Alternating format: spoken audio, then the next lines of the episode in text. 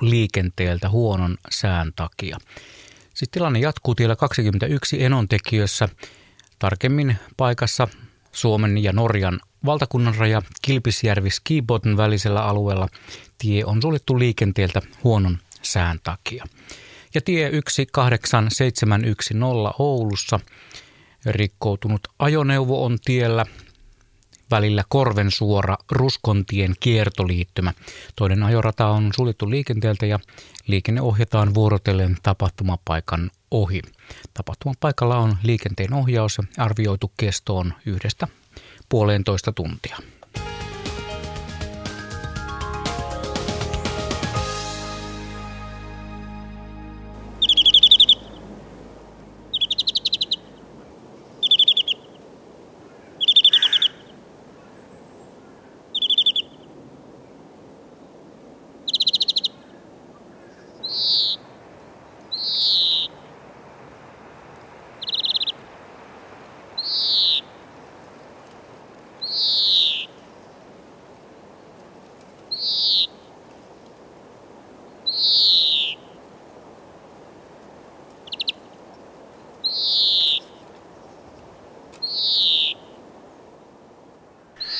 Hyvää iltaa. Ylen Radio Suomen kuuntelijat ja luontoillan ystävät, näin se pyrähti kivasti. Helmikuinen luontoilta lähetys käyntiin Viherpeipon iloisella ääntelyllä. Meillä lähetys normaalisti jatkuu täällä aina kello 20 asti. Välissä tulee 19 uutisia ja merisäätä sitä hieman ennen. Sanon heti tähän alkuun numeron vanha tuttu numero, johon voitte soittaa ja kertoa havaintojanne, kysymyksiänne Suomen luonnonvaraista luontoa koskevia sellaisia 0203 17600 0203 17 600 ja sähköpostiosoite on luonto.ilta.yle.fi. Luontoillan sivut löytyvät osoitteesta yle.fi kautta luontoilta. Ja Radio Suomen lähetysikkunassa osoitteessa yle.fi kautta luon, ö, Radio Suomi, siis yle.fi kautta Radio Suomi, voi, voitte kommentoida käsiteltäviä asioita reaaliajassa ja ottaa myös uusia esille. Ja sitten nämä kuvalliset kysymykset, joita me tänään käsittelemme myöskin lähetyksessämme, löytyvät sieltä Radio Suomen etusivulta. Täällä studiossa istuvat asiantuntijamme kaikki muut, paitsi Ari Saura, kala-asiantuntijamme, joka on työmatkalla Ruotsissa tällä kertaa. Ö, mutta paikalla ovat Heidi Kinnunen, Jaakko Kulberi, Juha Laaksonen ja Henry Väre. Ja vieressäni istuu Asko Hautaaho, tuottaja, ja käyttää tuota sähköistä päätettä tässä – apuna, niin mitäs muuta? Eipä tässä oikeastaan muuta kuin, että lähdetään rohkeasti liikkeelle, jos on käsittänyt oikein. Meillä on ensimmäinen soittaja siellä linjoilla, Armi Vantos Ritvalasta. Hyvää iltaa. No hyvää iltaa. Mitäpäs haluat pohditu, pohdittavan?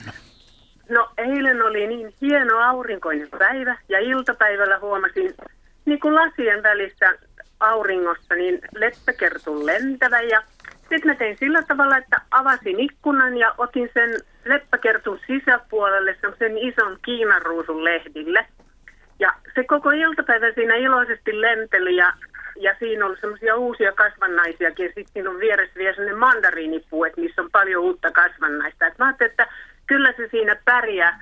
Mutta sitten juolahtikin mieleen, että eikö sen periaatteessa pitäisi niinku selviytyä kesän saakka. Että sehän oli vissiin talvehtimassa siellä ikkunan välissä että mikä on tällaisen lehti, tämmöisen leppäkertun elinkaari niin kuin oikein on. Rupesi kiinnostamaan kovasti. Niin tarkoitatko nyt tämän sisällä olevan leppäkertun elinkaari mahdollisuudet no, tässä vai, vai noin yleisesti tänään, tänään en sitä löytänyt, mutta tuli siihen tulokseen, että sillä on siinä monta hirveän hyvää paikkaa talvehtia kuitenkin. Et uskon, että se säilyy, vaikka ensin epäilin, että mä tuhosin sen pienen elämän, mutta tota... Mm. No? Niin onko sillä mahdollisuus säilyä? Eikö nämä joskus säilyä esimerkiksi kasvihuoneissa ympäri vuoden? Miten se on Jaakko Kulberi? Jaska? Niin, tässä, on, tässä on vähän niin kuin te aluksi epäilittekin, niin se on ollut talvehtimassa siellä ja Suomessa esiintyvät hyönteiset, niin varsinkin runsaammat sellaiset, niin ne on sopeutunut meidän talveen ja talven suurin ongelma on, on se, että jos tulee nälkä, niin ruokaa harvemmin on saatavilla tämmöisille eläimille.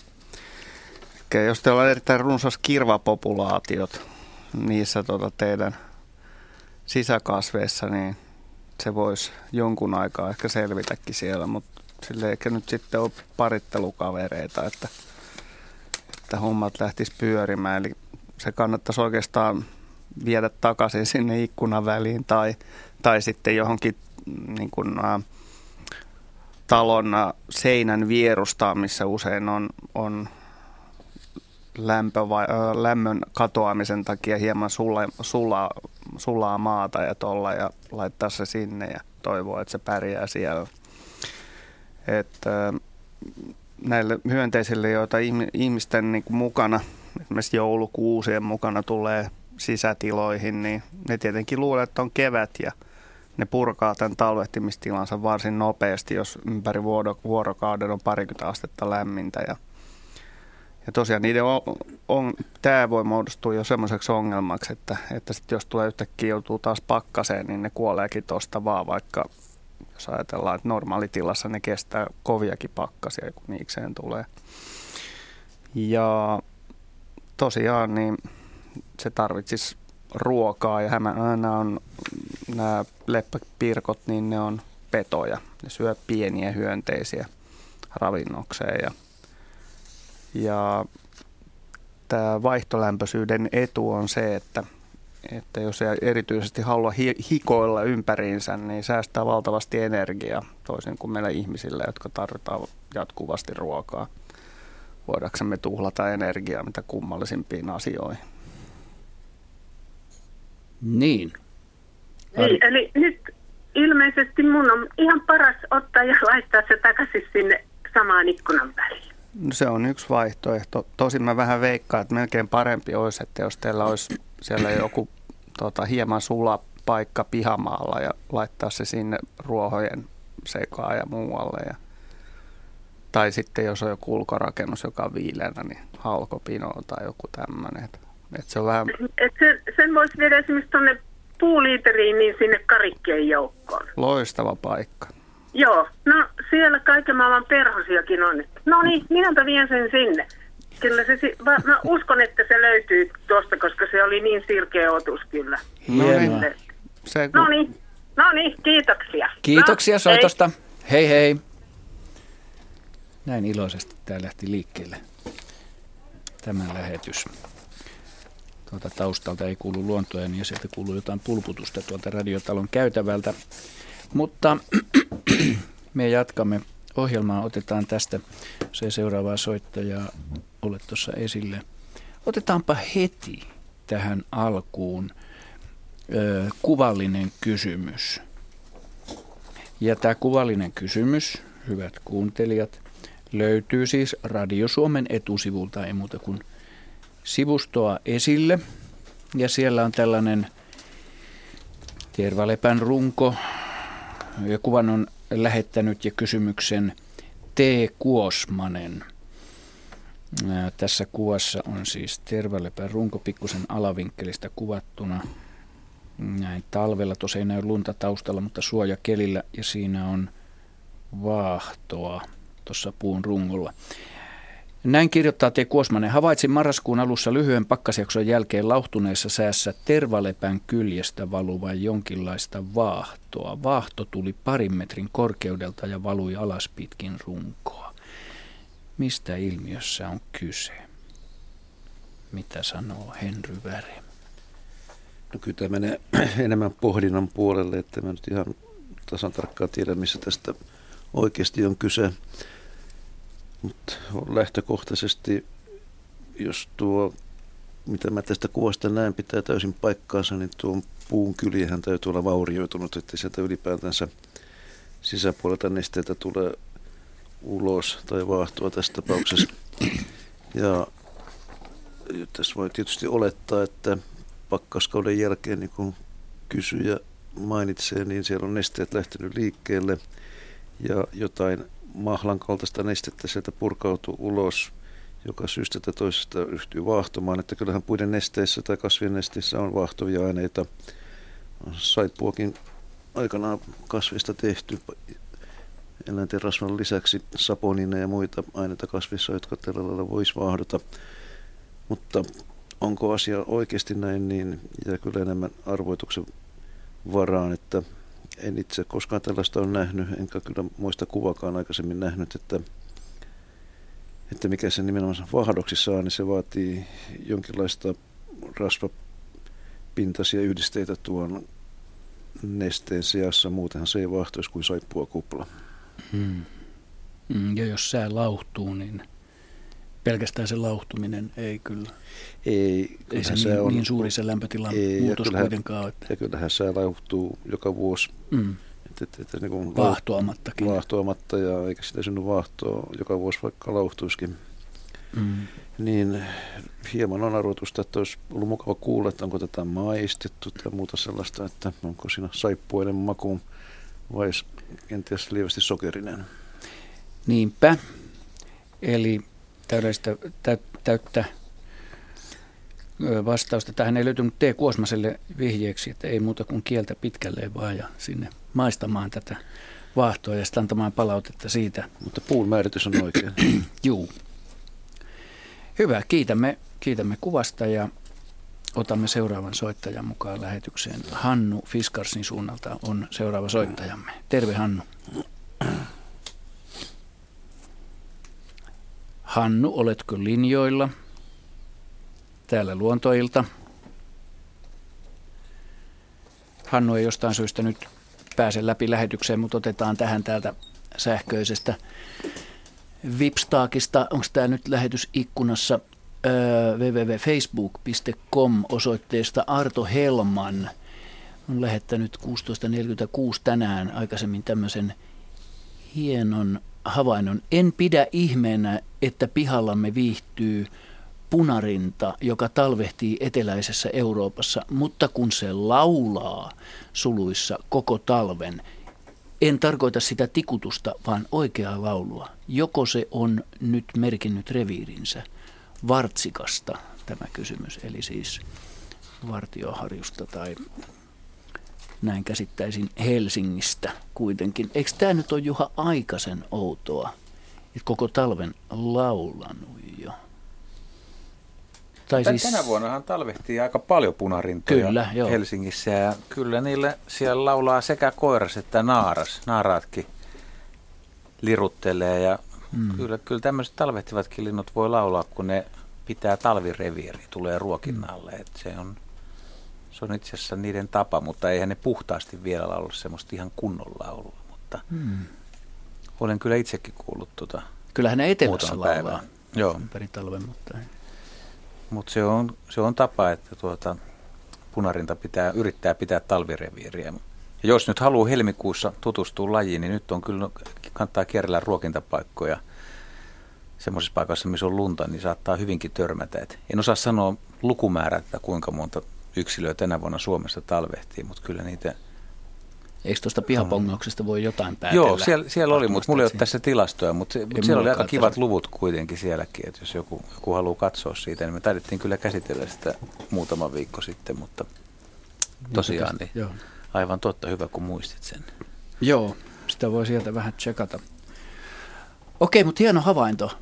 Ei, ei kuitenkaan mikään laulu, laulu on, niin, la, on kunnon laulu on niin kuin hieno havainto on sen punarintakin ihan hyvä havainto. Joo, joo, mutta toi laulu joo. nimenomaan, että jos on koko talvi vielä veivannut siellä, joo. niin siinä on vähän, siinä, siinä on vähän ronskimpi tai vahvempi yksilö, koska tota, talvilaulun tai talvireviirin pitäminen, niin huonokuntoiset linnut, niin niiden ei kanta laulaa. Et, et, lintu ei tosissaan laula ihan huvikseen ja ilokseen ja Joo. muiden ilokseen. Että, et sillä on kyllä merkitys, että se haluaa näyttää, että tässä on niin kuin aika kova koiras ja punarin tapauksessa myös naaras, niin, niin, niin se kieli myös siitä, että se lintu on aika hyvässä kunnossa, että Joo. ravinto on tarjolla. Että huonokuntoinen ne ei varmasti laula. Joo, ei. Hyvä. No nyt kokeillaan uudelleen Fiskarsin suunnalta, joko Hannu olisi siellä langan päässä. Täällä, täällä ollaan. Tai eihän nykyään mitään lankaa enää ole, mutta linjoilla kuitenkin. Kiva juttu. Kiva juttu. Onko Fiskarsissa jo ihan täys kevät ollut näin? Kyllä se on ihan täys kevät. Okay. Talvia talvia ei tullut, mutta kevät tuli. Hyvä. Mitä haluat Hannu kysyä? Joo, mun kysymykseni liittyy kotkiin.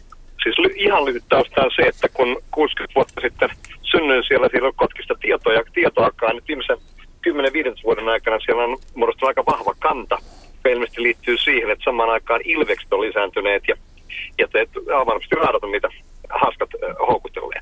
Mutta tämä on se yleiskuva, mutta tässä viimeisen kolmen viikon aikana tässä mun järvellä, joka on siinä 10 kilometriä Fiskarsin pohjoispuolella, siellä on alkanut hengailla tämmöisiä kotkaparvia, siis lähes kymmenen yksilön, yksilön parvia.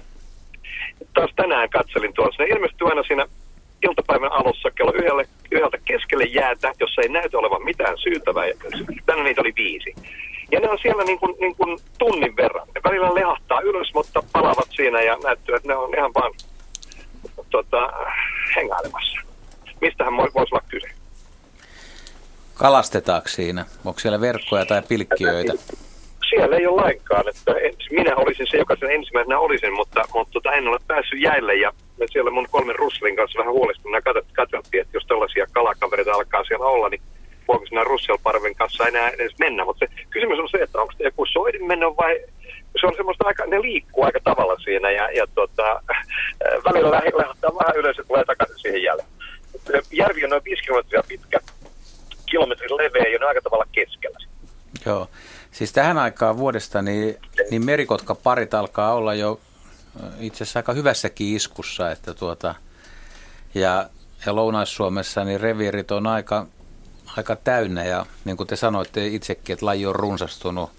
Siis puhutaan merikotkasta tässä yhteydessä, ei maakotkasta.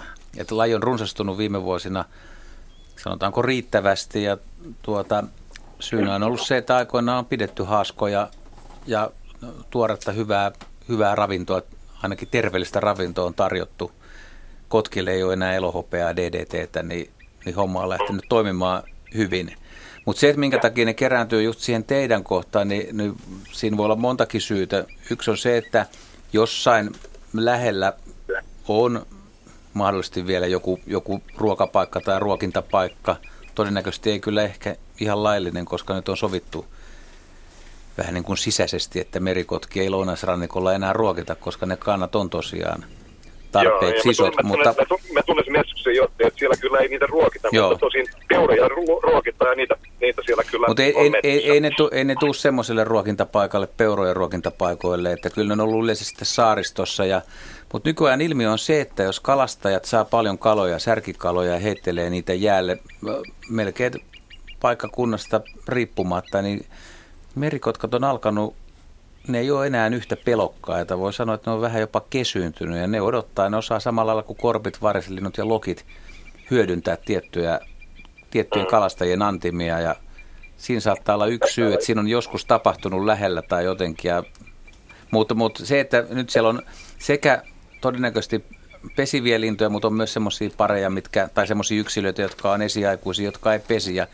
Tilanne on vaan se, että merikotki on aika paljon, että tuota, tämmöisiä parviikin pääsee näkemään talvella. Mm-hmm.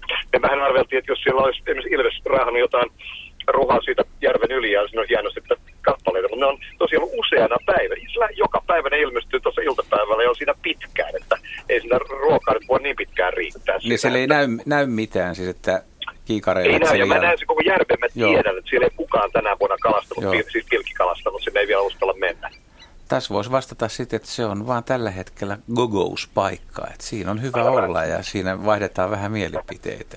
Mitä se on Heidi, kuinka todennäköistä on, että Ilves raahaisi raatoa järvelle, siis järven niin. selälle, avoimelle paikalle? En mäkään usko, että se Ilvekselle olisi optimaalinen paikka sitten. Että, ja Ilveskin kyllä ne omat raatonsa aika äkkiä syö. Että, ei, no Ilves tosiaan sitten ei niitä raatoja halua silleen tai Ilveshän niin kuin tykkää enemmän syödä tuoretta ruokaa kuin jämppeitä. Että mm. tietysti Ilvekseltä voisi jäädä sitten, jos on runsaasti ollut riistaa ja Ilvekset ei, ilve, niin Ilvekseltä ei jää niin runsaasta se, että kotkat hyödyntäisi sen parissa Arvena. päivässä. Että mm. siinä olisi sitten mm. syy, että siellä olisi hirvi, mikä olisi jostain syystä kuollut jäälle, mutta he olisitte nähnyt sen varmasti, että se olisi niin iso siellä. Kenties. Niin oli, se, mm. se, niin, se olisi ennen jääntuloa ja nousi jotenkin pintaan, että siitä päässyt läpi. Mit, mä katsoin mm. kiikarilla sitä ja mitään en nähnyt siinä muuta kuin nämä hengailevat kotkat, mikä oli sinänsä komea näky. Sinänsä tämmöiselle monille merilinnuille, niin kuin merikotkakin on, isoille lokille, merilinnulle, ne usein iltapäivän loppupuolella niin kokoontuu parviksi semmoiselle hyvin laajoille aukeille paikoille. Ihan puhtaasti sen takia, että ne näkee, jos joku yrittää niitä. Että siinä ei oikeastaan ilmasta tuleva vihollinen mielessä, vaan maalta tuleva. Että sen takia ne varmaan on päättänyt pitää kokousta tuolla. Että. Siinä se, mitä sanoit tuosta niiden äh, tuleviksi rohkeimmiksi, niin se on kyllä koiranomistajana huolestuttaa, koska kuulin juuri, että mun ystäväni on metsästäjä, hänellä on mäyräkoiria siinä tarhassa, niin tuossa pari viikkoa sitten oli aamulla mennyt ulos, niin siinä, siinä kotka istui hänen koira-aitauksen reunalla ja onneksi se, se hänen määräkoira pentos oli tainnut pysyä siellä popissa, koska siinä olisi voinut tulla noutaja. Niin. Joo, kyllä se on ihan semmoinen, semmoinen asia, että sitä kannattaa niin kuin muistaa, että isoja petolintuja on olemassa ja mäyräkoirat on aika pieniä ja monet muutkin asiat on varsin pieniä. Et voi vaan kuvitella, minkälainen älämölö siitä nousee, jos jotakin vahinkoa ta- sattuu. Et. Häirikkökotka liikkeellä. Niin, no, mm. Esimerkiksi huuhkajahan ihan yleisesti nappailee kissoja. kissoja no, helpoin tota, keino varmaan on sitten kattaa sen koiran aittaus, että sillähän tämäkin ongelma ratkeaa. No, syyllinen löytyy peilistä sitten. On joo, mutta minä ole omalta kohdalta huolissani, koska mulla on aina vapainen juoksu ja siinä jäällä, kun mä käyn pilkillä ja olen heti valmiina, mutta kyllä tämä askarruttaa, kun näkee, näkee tuollaiset määrät niitä jopa siinä meidän, meidän lähellä. Ilman muuta, se ei ole ihan jokapäiväinen näky. Kiitos Hannu soitosta ja kivaa alkavaa kevättä. Samoin ja kiitos hyvästä ohjelmasta. Kiitos. Voiko se olla niin, että kotka on ensimmäistä kertaa niin runsas, että parvikäyttäytymistä voidaan todeta ylipäätänsä? Mm. No on niitä nyt joku, jo, jokunen vuosi jo ollut. Että tota... Ja Ahvenanmaalla se on, on aika yleistäkin. Joo, joo niitä. kyllä siis, siis, siis nämähän on ollut ihan hurjia parvia, mitä on, on parhaimmillaan tai jonkun mielestä pahimmillaan nähty, mutta niistä on jo muutamia vuosia, kun se oli, oli vielä näitä ruokintapaikkoja, niin siellä saattoi käydä – samalla ruokintapaikalla niin päivän aikana kymmeniä, kymmeniä siis jopa lähempänä sata yksilöä ehkä. Ja vuoden aikana, koko talven aikana, niin voi olla, että oli, oli ruokintapaikkoja, missä kävi 500-700 eri lintua. Ja välillä siinä oli semmoisia 30 linnunkin joukkoja. Että. Joo. Tässä äh, Asko Hautaho kaivo tästä pihapongauksesta, puhuttiin punarinnasta äsken, niin – puhuu tätä havaintorunsautta ja vähän mihin ne on jakautunut. Että 254 pihalla havaittiin yhteensä 260 punarintaa talvehtivaa ja Oho. se on musta aikaisen valtava määrä, hyvä määrä. Ja sitten toi havaintopaikat on jakautunut ihan Hangosta Kemiin asti niin, että pääpaino on kuitenkin täällä eteläisessä Suomessa, mutta sitten rannikkoa pitkin ja sisämaata pitkin. Että Itä-Suomessa ihan tuolla – Kajaanin Joensuuta myöten on ollut itäisimmät havainnot, mikä osoittaa, että tosi, tosi hyvä on tämä. Ja tässä, tässä on vain havaitut, että mitä sitten hmm. muualla saattaa vielä olla. Tämän lisäksi määrä on Leuto loppusyksy on varmaan innostanut niitä jäämään, että Joo. ne, jotka ei heti tajunnut lokakuussa häipyä, niin Joo. kyllä mä muistan, että tuossa marraskuun puolivälissä oli ihan hyvin punarintoja esimerkiksi vielä Öörössä, kun kävin kääntymässä. Joo, ja tämmöiset kelit, mitä nytkin on, on täällä, niin edesauttaa tietysti selviämistä. Okei, no niin. Ja sitten otetaan seuraava soittaja mukaan lähetykseen. Janne Lahdesta soittaa. Hyvää iltaa. Hyvää iltaa, hyvää iltaa. Tota, mulla olisi ollut tämmöinen havainto, havainto ja kysymys, kun tota, mä tänään aamulla kävin Lahdes Linnaisten suon ruokintapaikalla kuvaamassa lintuja. Ja tota, sitten siihen ilmestyi semmoinen raukkaparka orava, joka säntäili aika päättömästi paikasta toiseen. Koska yl- tämä pisti silmää, kun yleensähän ne on, ne on niin tottunut siellä kaiken maailman hortoilijoihin ja kuvaajiin. Että oravat on aika määrätietoista porukkaa siellä normaalisti, mutta tämä raukka ei tiennyt, mihin se olisi mennyt. Näytti, että sitä olisi jollain lailla pelottanut hirveästi. Ja hiljaisessa metsässä, niin kuuli, kun se liikkui siellä puussa, niin se ikään kuin, niin kuin hypähteli tai nytkähteli siinä puun rungolla.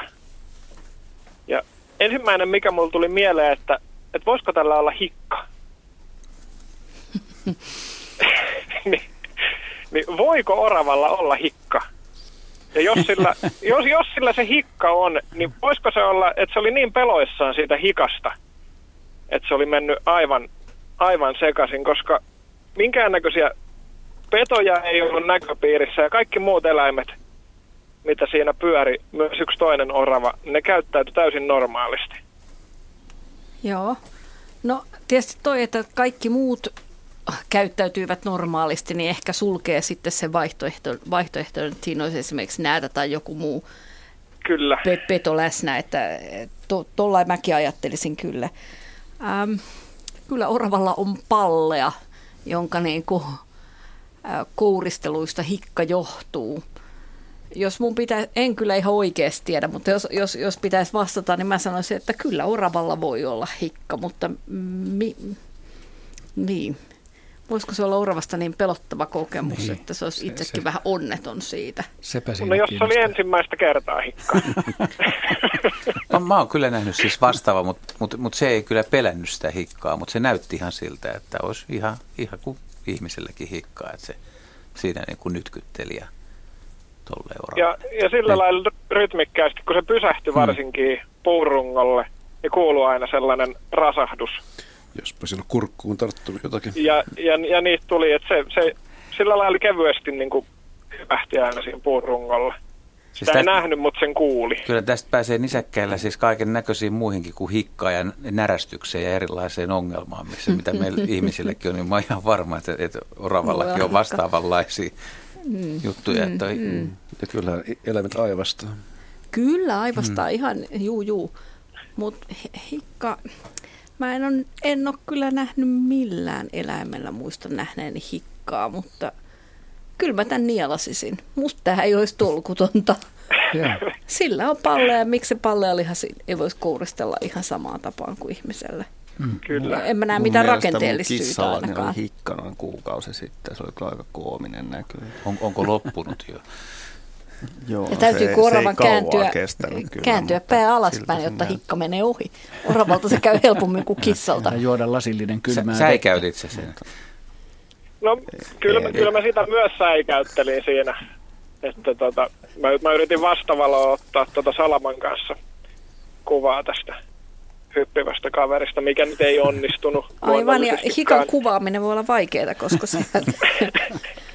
si- siinä, siinä pitäisi olla video, videokamera, missä tulisi aika monta, aika monta ruutua sekunnissa. Että Aivan. Kyllä se varmaan näin sanoit, se kuvailemalla tulee selkeämmin esille kuin kuitenkaan millään kyllä, kuvaamisella. Kyllä. Kiitos mielenkiintoisesta havainnosta. Eipä kestä ja oikein mukavaa illanjatkoa. Kiitos, kiitos. Täällä osoitteessa Yle Luontoilta Facebook, siellä on lähetetty juuri kuva soittajan seutuvilta. Se on Linnaisten suo Lahdesta kuun nousua ihailemassa kaunis kuva, jonka on lähettänyt Mika Lintunen. Eli että sinne vaan hyvät ihmiset katsomaan, katsomaan hienoa kuvaa Linnaisten suolta. Okei, seuraava soittaja. Soitto tulee Tuusulan suunnasta. Saara Järvinen, hyvää iltaa. Hyvää iltaa. Minkälaista asiaa haluat pohdittavan? Mm, tota, mulla oli eilen semmoinen kokemus, että otin pakasteesta vattuja, metsävarelmia, itse poimimia vuonna 2013. Ja tota, sitten siinä oli semmoinen pieni öttiäinen, tuli sitten jossain vaiheessa sieltä vastaan vähän, vähän siltä keskivaiheelta purkkia, ettei ihan pinnassa ollut. Ja, ja tota, sitten mä pyysin siinä tyttöä ottaa sen ötökän siitä ötökän siitä, että laittaa kasvin juurelle sen. No hän ei uskaltanut sitä ja siirsin se itse sitten lattialle, näpsäytin siitä sormella lattialle ja Se oli siinä muutaman sekunnin siinä lattialla ja sitten tyttö jo katsoi kauhuissa, että nyt se liikkuu se ötökkä. Siis se oli ihan kuolleen oloinen, kun mä sen otin sieltä jäisten vattujen joukosta. Ja niin se lähti liikkeeseen siinä ja minä ihmettelen hölmönä, että miten voi noin pitkän ajan takaa niin kuin vielä herätä henkiin. Että kuinka yleissä ja onko tämä tosiaan tämmöistä, että ne tuommoiset ötökät sitten selviää montakin vuotta pakkasesta. Niin, Jaakko Kulberi Tota, mil, miltä se eläin näytti? Ja siis, ähm, no. Se oli semmoinen niin kuin, ei mikään mato, että joku tota, niin, niin, semmoinen reilu puoli senttiä varmastikin oli pitkä ja, ja mun mielestä sillä näytti olevan niin kuin semmoiset viikset niin kuin tavallaan täältä päästä tuntosarvet tai mit, mit, mitkä ne nyt oli. Ja en tiedä, olisiko sit ollut jotain siipiä, jos mä olisin tarkemmin katsonut. Mä, mä annoin hänen sitten mennä ja meni jonnekin sohvan taakse. Oliko öttiäisellä raajoja? Oli, oli. Usolti. Kyllä, tota niin... että niillä se siirtyi siinä niin kuin käveli. Eli... Ei lähtenyt lentoon siinä minun nähden. Mutta kuinka pitkään tämä oli siis ollut pois paka- pakastimesta tämä? No ei, se siinä ollut sit ollut varmaan kuin mitä, olisiko vaikka kymmenisi minuuttia maksimissaan. Et ihan, et ihan jäiset, ihan jäiset niin kuin vadelmat oli siinä, mitä popsittiin. Mm-hmm. Ja Joo. tota niin, oliko ne, ää, laitoitteko ne johonkin astiaan siitä vai oliko ne edelleen siinä niin kuin ne oli samassa astiassa, eli siitä Missä suoraan siitä pakaste, tiiviistä pakasterasiasta niin kuin niitä syötiin. Täytyy kyllä sanoa, että kuulostaa äh, aika uskomatta, uskomattomalta, tota, niin, että joku olisi noin pitkään ollut pakastimessa hengissä, joku, joka on kesällä sinne laitettu kuitenkin. Että. Niin, ja sitten se oli vielä 2013 vuoden kesällä. Joo, tämän tyyppinen ikitalvi rupeaa jo, jo käymään kyllä useimmille siihen muutoin hyvin talveen sopeutuville elukoillekin hieman hankalaksi. Että mä vaan mietin sitä, että jos siinä olisi ollut joku tämmöinen mahis, että se olisi voinut ehtiä kuitenkin kiipeämään joku kodin pikkuhyönteinen niin siihen rasian, rasian kannen väliin tai niin kuin ylös siinä aikaa, kun se on tuossa ollut, mikä sekin olisi aikamoinen suoritus kymmenessä minuutissa. Että, että, että tietysti kun se eläimen olisi nähnyt niin näin niin kuin omiin silmin, niin voisi ehkä saada jotain jujua tuosta, mutta... Mm. Ää, niin siis varsinkin silloin, kun, kun se, sillä ei ollut siipiä ja se ei ollut lentänyt siihen eikä, eikä lähtenyt Niin, siis kyllähän sekin on mahdollista, että kyllä monet kodin pikkuhyönteiset lentää kovakuoriaiset esimerkiksi. Mutta siis melkoinen lottovoitto, jos on kymmenes minuutissa niin kuin tähän aikaan vuodesta mm. tapahtunut tämä kaikki. Mm. Mutta sanoisin näin, niin kyllä mulla itsellä oli vahvasti semmoinen olo, että, että siis mä nostin sieltä kuolleen ötökän. Että, että mä, mä niin nostin sen, että hyi, otetaanpa pois, ettei sitä nyt Joo, et, oliko se, niinku, että, tota... oliko se semmoinen niinku märän oloinen kädessä sitten niinku sulaneena tai vai oliko se no ihan ei. huurteessa, kun te otitte sen? Öö, no silleen, että ne marjat oli siis aivan jäisiä, että ei ollut, niinku, ei ollut kerennyt niinku olla sulamassa. Että kyllä se öt, öttiäinenkin varmaan oli siis semmoinen, niinku, että mukavasti otettavista just siitä, että ei ollut semmoinen lötkö. Lötkölainkaan, ja että se oli siellä... Niin varma, että va- kyseessä oli sama otus itse asiassa, jos se heitettiin tuosta vaan lattialle ja kohta, kohta joku lähtee liikkeelle? Niin... Kyllä, samasta kohtaa se lähti, mihin se napsahti siihen lattialle. Okei, mä, mun täytyy, mä epäilen tätä siinä mielessä just, että, että mä veikkaan, että se on ollut itse asiassa joku muu elukka, joka siellä on teidän lattialla mennyt. Koska niin tämmöinen ihmeparantuminen kymmenessä minuutissa ja, ja tota, rie, riehakas liikkuminen, niin se ei, se ei vaan niin kuin käy päinsä näin nopeassa tilassa. Ja mä en oikeastaan suoraan sanoen usko, että pakastimessa niin mikään kesällä elävä hyönteinen niin, niin virkoaa parin vuoden jälkeen. Ja itse asiassa monet hyönteisharrastajat niin he käyttää pakastinta nimenomaan hyönteisten niin kuin suht inhimilliseen hengiltä päästämiseen. Ja, ja ainoat eläimet, jotka kestää tätä niin kuin viikkoja tämmöistä pakastu, pakastusta on sellaiset lait, jotka lentää myöhään syksyllä ja ne on itse asiassa jo valmistautuneet tallehtimaan ja niillä on kaikki asianmukaiset tota niin, nesteet sitä varten elimistössään niin valmistuneena, niin tämmöisestä lajeista tiedetään tämmöisiä tapauksia, että ne on ollut viikkokausia pakastimessa, mutta kahdessa vuodessa alkaa useimmat eläimet jo kuivua niin pahasti pakastimessa. Ja marjoistakin sen näkee, jos tuoreita marjoja pakastaa, niin parin vuoden aikana niin niiden marjojen kosteus alkaa tiivistyä jo siihen niin kuin purkin kanteen. Mm. Ja aivan sama tapahtuu näille hyönteisille. Että, että tästä syystä mä veikkaisin, että kyseessä on joku kodin pikkuotus, joka sattumalta kiiruhti samaan suuntaan, mihin se oli jo lentänyt se mm. ötökkä.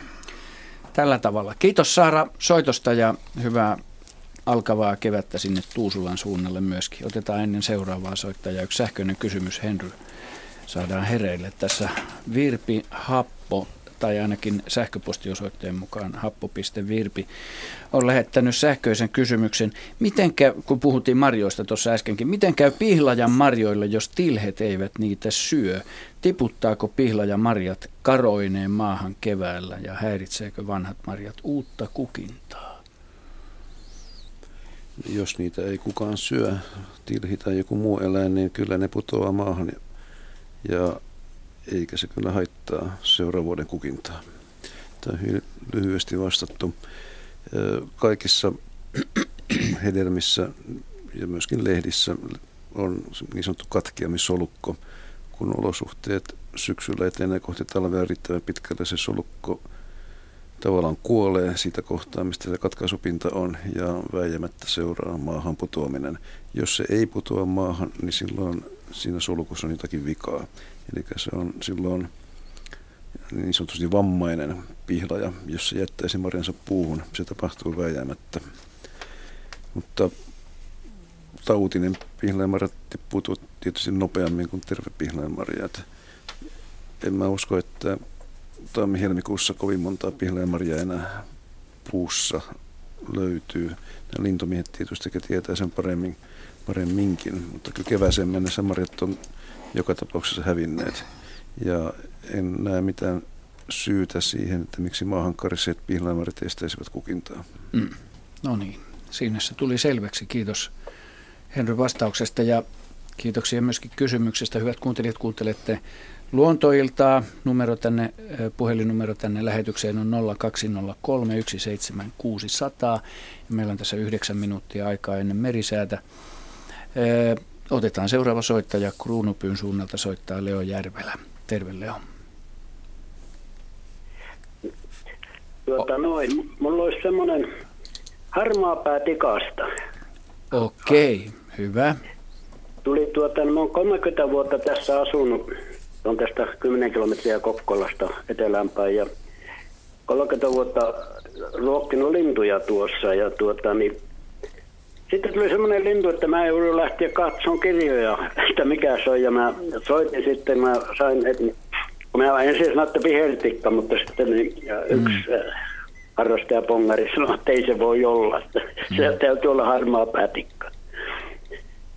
Mutta, mutta mitä eroa vihertikalla ja harmaa päätikalla? Juha, mitä eroa niillä on? Molemmissa on vihreitä väriä, Joo, mutta no, harmaa päätikalla on, on voimakkaammat, siis, siis ulkonäössä vai? ulkonäössä nyt. Niin, ul, ulkonäössä. Sillä on voimakkaammat naamakuviot ja enemmän paljon punasta päässä, että mutta mu- muuten Joo. kyllä hyvinkin samannäköisiä. Et Suomessa on, on muutama havainto kautta aikoja ja sitten on todella paljon näitä epämääräisiä ja epäilyjä meillekin tänne on tullut vaikka kuinka paljon. Tämä on ehkä yksi suosituin aihe niin kuin miettiä, joo, että joo. Tuota, mutta aina on hyvä mä, tarkastaa tietysti. Joo, eikä oli siitä, kun mä katsoin äh, tuota, niin, niin kuin netistä kuvio. Kolme päivää kiikarilla välillä ja välillä nettiin ja tuota, noin, aina näytti, että noista niin harmaapäätikkoja ja noita, niin siellä on punainen viiru pään päällä. Joo, kyllä. Mutta tä, tällä ei ollut. Se oli, siinä oli jotain, mutta se oli valkoista. Että minä en tämä ihmetteli, että miksei tuolla ollut sitä punaista. Siis koiraalla on punainen otsa ja otsan, otsan päällä päällä on vähän punaista ja se, siinä silmän edes on tämmöinen musta, ehkä no pieni täplä, ei varsinainen ohjasjuova ja siinä silmän päällä voi olla vähän vaaleita, riippuu vähän missä Joo, kulmassa höyhenet niin on. Joo, se oli, se oli niin kuin täällä päälailla, kun näyttää netissä kuvista, niin se on punaista. Mutta Joo. tällä ei ollut. Joo. Ei, ja sillä oli Naaras lintu. Aha, no mm. joo. Se mustat silmät ja kaksi poskisa mustaa selvää viirua. Joo, pienet viiksijuovat on, kyllä. Pitää ja, paikkansa. Joo. joo. Eikö se oli vain ensi kerta, kun on 30 vuoteen ikinä ollut. Se oli kolme päivää tuossa, kävin monta kertaa syömässä, mutta nyt sitten ei ole taas näkynyt. Ja varmaan siis, siis talia söi? Oli, se oli semmoinen siemenseos. Joo. Oli. Joo. Joo, ne, ne linnut tosiaan syksyllä, niin osa, osa nuorista linnuista vaeltaa pohjoiseen ja lännen suuntaan. Ja näitä havaintoja on, on niin runsaasti aivan Lappiakin myöten, että tai sieltä, Ai sieltä, tai sieltä ei ole runsaasti havaintoja, mutta se on hämmästyttävän äh, laajalle, että löytyy niitä tuon pesimajan ulkopuolella. Et, ja se, ja se, toihan ei ole ihan pesimaalue, että se on tosiaan, kun tekee, että ole sitä aikaisemmin havainnut sillä alueella. Et, mutta kyllä ei, se nousee... 30, joo. joo, 30 vuotta ruokittu lintuja, kun meillä on tuossa, että voidaan nähdä ikkunasta ihan siinä. Mm. Niin. Mm. Hauska havainto joo. kyllä. Ihan, ihan ehdottomasti yksi Suomen kauneimpia tai jännimmän värisiä lintuja, kun näkee kunnolla. Se on... Joo, ei, ei ikinä ole nähnyt. Ja tuokan ruveta hakemaan, että mikä lintu tuo, mutta kyllä se niin ole, olemuksesta näkee, että se on tikkaa, mutta mikä Joo. Joo. Ei sen kummempaa, mutta tämmöinen vai, että tällä leveysasteella, että onko se kuinka harvinainen. Hyvä havainto. Joo. Hyvä havainto, Joo. kiitos. Joo, Kivaa kevään jatkoa. Joo, ja hyvää jatkoa teille kiitos. ohjelmasta. Kiitos. Joo. Kiitos. Joo, hei. Hei viisi minuuttia aikaa merisäähän. Otetaan seuraava soittaja, kun tuo harmaa päätikka kuikuttelee vielä tuolla taustalla. Rovaniemen suunnalta meille soittaa Pauli, Pauli Havukainen. Hyvää no, iltaa. terve Pirkka. Terve Pauli. Me olemme tavanneet joskus 78. Juha Veijon oli siinä mukana, mutta tämä nyt ei liity tähän asiaan ensinkään. Okei. Okay. Ja tämmöinen kysymys, että koivukeppi. Lankomies teki eh, makkaratikun, tuommoinen tuumavahvuisen koivukepistä makkaratikun ja jätti nuotiopaikalle. Ja siinä oli sitten semmoisia mustia, ö, leveys on tuommoinen mm, 1,5 senttiä ja paksuus ö, 9 milliä noin. Että mitä nämä on? Nämä on niin karamellia, mutta nämä on erittäin kovia. Mulla on kädessä tämä nyt ja mustia ja kiiltäviä. Halo? Jaa. Halo. Joo, Halo, täällä kyllä, ollaan, täällä ollaan. Sun tarina oli sen verran vangitseva, että täällä mentiin mykeksi vallan. Siis, siis, siis, siis koivukeppi, tuumanen, Joo. makkaratikku, ja, ja, ja tuohessa kiinni, ei noki, noin kohdalla, vaan ihan tuohessa. Tuohessa kiinni. No vaikuttaako se eläimeltä vai sieneltä? No, tämä on niin kova, että e, e, mulla on yksi, yhden otin siitä ja kolme, jotka jäi, kaksi, jotka jäi siihen, niin siihen keppiin, että muutkin saa ihailla. Tämä on niin harvinainen näky, että olla, uh, joku 5 vuotta savukairassa. Nyt täytyy sanoa, joo, Pauli, joo, anteeksi vaan, tämä linja pikkusen pätki, niin toi äske, äskeiset muutaman lauseen jäi, jäi täällä meiltä vähän niin kuin arvailuja varaa, että mitä se oli. Voitko toistaa ne, mitä, mitä sanoit äsken? Joo, mä yritän nousta seisomaan. Joo, kiitos. Eli tuommoinen 4-50 vuotta on Joo. tämä vaimoni suku äh, Hillasen savukairat. Joo. Ja ei ikinä tämmöistä ole näkynyt.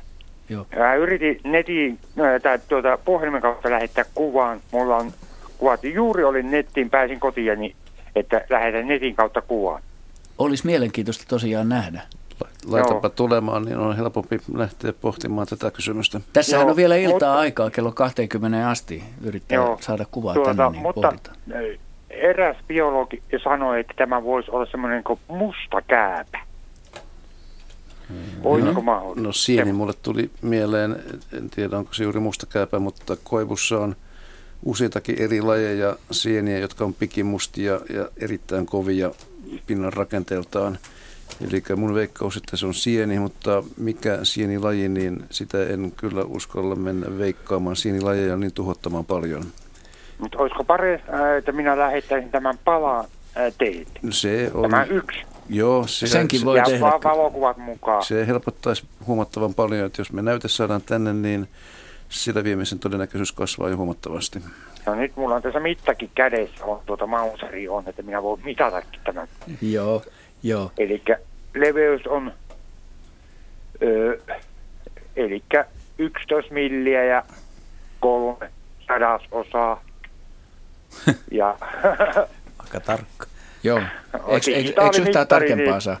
Siis on, on pakuri nyt suljettu pois tässä. No jos se kiiltää, niin pakuri Niin. pitäisi sulkea pois. Ja, ja eikä se Ihan te- alku, kun se tulee. Joo. no, No nuorena tietysti Ja- kaikki on pientä. Niin. 9 milliä ja neljä sadasosaa on paksu. Joo.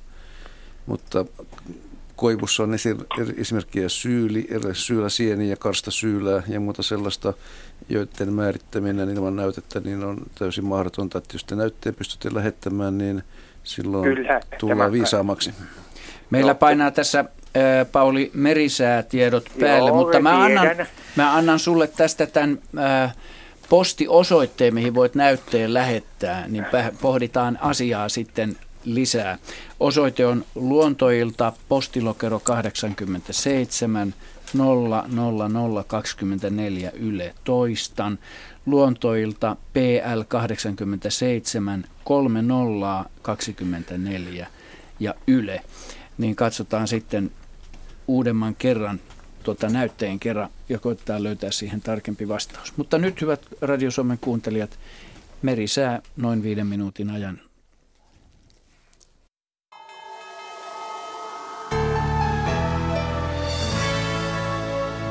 Kello on 18.50. Säätiedotus merenkulkijoille alkaa kovan tuulen varoituksilla. Perämeri lännen ja lounaan välistä tuulta 16 metriä sekunnissa. Suomenlahti ja merenkurkku lännen ja lounaan välistä tuulta 14 metriä sekunnissa. Siis kovan tuulen varoitukset Perämeri lännen ja lounaan välistä tuulta 16 metriä sekunnissa. Suomenlahti ja merenkurkku lännen ja lounaan välistä tuulta 14 metriä sekunnissa. Skandinavian pohjoispuolella oleva syvä matalapaine liikkuu hitaasti itään. Keski-Euroopassa on korkea paine. Odotettavissa huomisiltaan asti. Suomenlahti Pohjois-Itämeri, Ahvenanmeri ja Saaristomeri, lännen ja lounaan välistä tuulta 8-12, Suomenlahdella aamusta alkaen paikoin 14 metriä sekunnissa. Enimmäkseen hyvä näkyvyys. Selkämeri luon lounaan puolesta tuulta 7-11 metriä sekunnissa. Iltapäivällä tuuli kääntyy luoteeseen. Hyvä näkyvyys. Merenkurkku lännen ja lounaan välistä tuulta 10-14 metriä sekunnissa. Tuuli heikkenee vähitellen päivällä 6-10 metrin sekunnissa. Hyvä näkyvyys. Perämeri lännen ja lounaan välistä tuulta 12-16. Yöstä alkaen tuuli heikkenee päivällä 9-13 metriä sekunnissa. Hyvä näkyvyys. Saimaa, lännen ja lounaan välistä tuulta 5-9 metriä sekunnissa ja enimmäkseen hyvä näkyvyys. Ja odotettavissa torstai-illasta perjantai-iltaan Suomenlahti, Pohjois-Itämeri, Ahvenanmeri, Saaristomeri, Selkämeri ja Merenkurkku. Yöllä enimmäkseen heikkoa tuulta, päivällä etelän puoleista tuulta alle 10 metriä sekunnissa. Perämeri yöllä länsituulta alle 10 metriä sekunnissa, päivällä lounaistuulta, yöllä kovan tuulen todennäköisyys 30 prosenttia. Säätiedot rannikkoasemilta tänään kello 17 mitattuna, kaikki lämpötilat plussalla. Haapasaari 1, Länsi 9, Selkeää 35, Kotka Rankki 1, Lounas 9, Orrengrund 1, Länsi-Lounas 8, Emäsalo 1, Lounas 11, Kalboidagrund 3, Länsi-Lounas 11. Eestiluodossa tuuli lounaasta 7 metriä sekunnissa. Harmaja 2, lounas 10, selkeä 29 kilometriä näkyvyyttä. Mäkiluoto 2, lounas 9, Bokashär 2, Länsi-lounas 9 selkeää 30. Jussarö 2, lounas 8 selkeää 30. Hanko Tulliniemi 3, lounas 9. Russarö 2, lounas 9, Venö 3, lounas 7, Uuttyö lämpötila 3 astetta, tuuli lounaasta 8 metriä sekunnissa, selkeä ja näkyvyyttä yli 50 kilometriä. Bookshire 3, lounas 9, Ristna 3, etelä-lounas 3, selkeää 24 kilometriä näkyvyyttä. Gotska Sandön 3, lounas 6, selkeää yli 50, Rajakari 2, etelä-lounas 5. Fagerholm 3, lounas 3, Kumlinge 2, etelä-lounas 4, selkeää yli 50, Nyham plus 3, lounas 8, selkeää yli 50. Märket 4, etelä-lounas 6, Isokari 2, etelä-lounas 6, selkeää yli 50, Kylmäpihlaja 1, etelä 9, selkeää 30. Tahkoluoto 1, etelä 7, selkeää 30, Selgrund, lämpötila 2 astetta, tuuli lounaasta 9 metriä sekunnissa, pilvistä ja näkyvyyttä 25 kilometriä. Bridgeharet 3, lounas 12, Strömingsboden 3, länsi-lounas 11, Valassaaret 4, lounas 11, Kallan 4, länsi-lounas 14. Tankar 4, lounas 14, selkeää yli 50, Ulkokalla 3, lounas 15, Nahkiainen 4, lounas 15, Raahe 2, etelä-lounas 15, yli 50, Oulun Vihreäsaari 5, länsi-lounas 14, 45, Marjaniemi 2, lounas 15, selkeää 22, Kemi 1, 3, lounas 13 ja ajoksessa lämpötila 1 aste. Ja tuuli lounasta 8 metriä sekunnissa, heikkoa vesisadetta ja 9 kilometriä näkyvyyttä.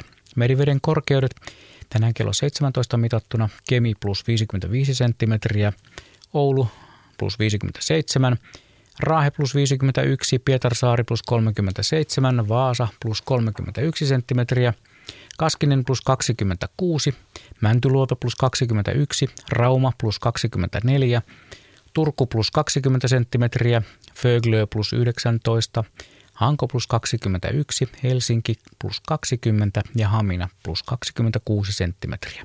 Ja Alkon korkeus tänään kello 16 Pohjois-Itämerellä mitattuna 0,8 metriä.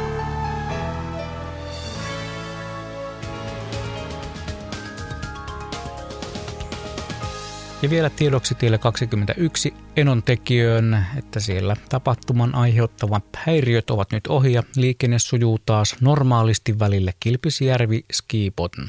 Eli siis tie 21 Enon tekijöllä liikenne sujuu taas normaalisti Kilpisjärven ja Skipotnin välisellä tieosuudella.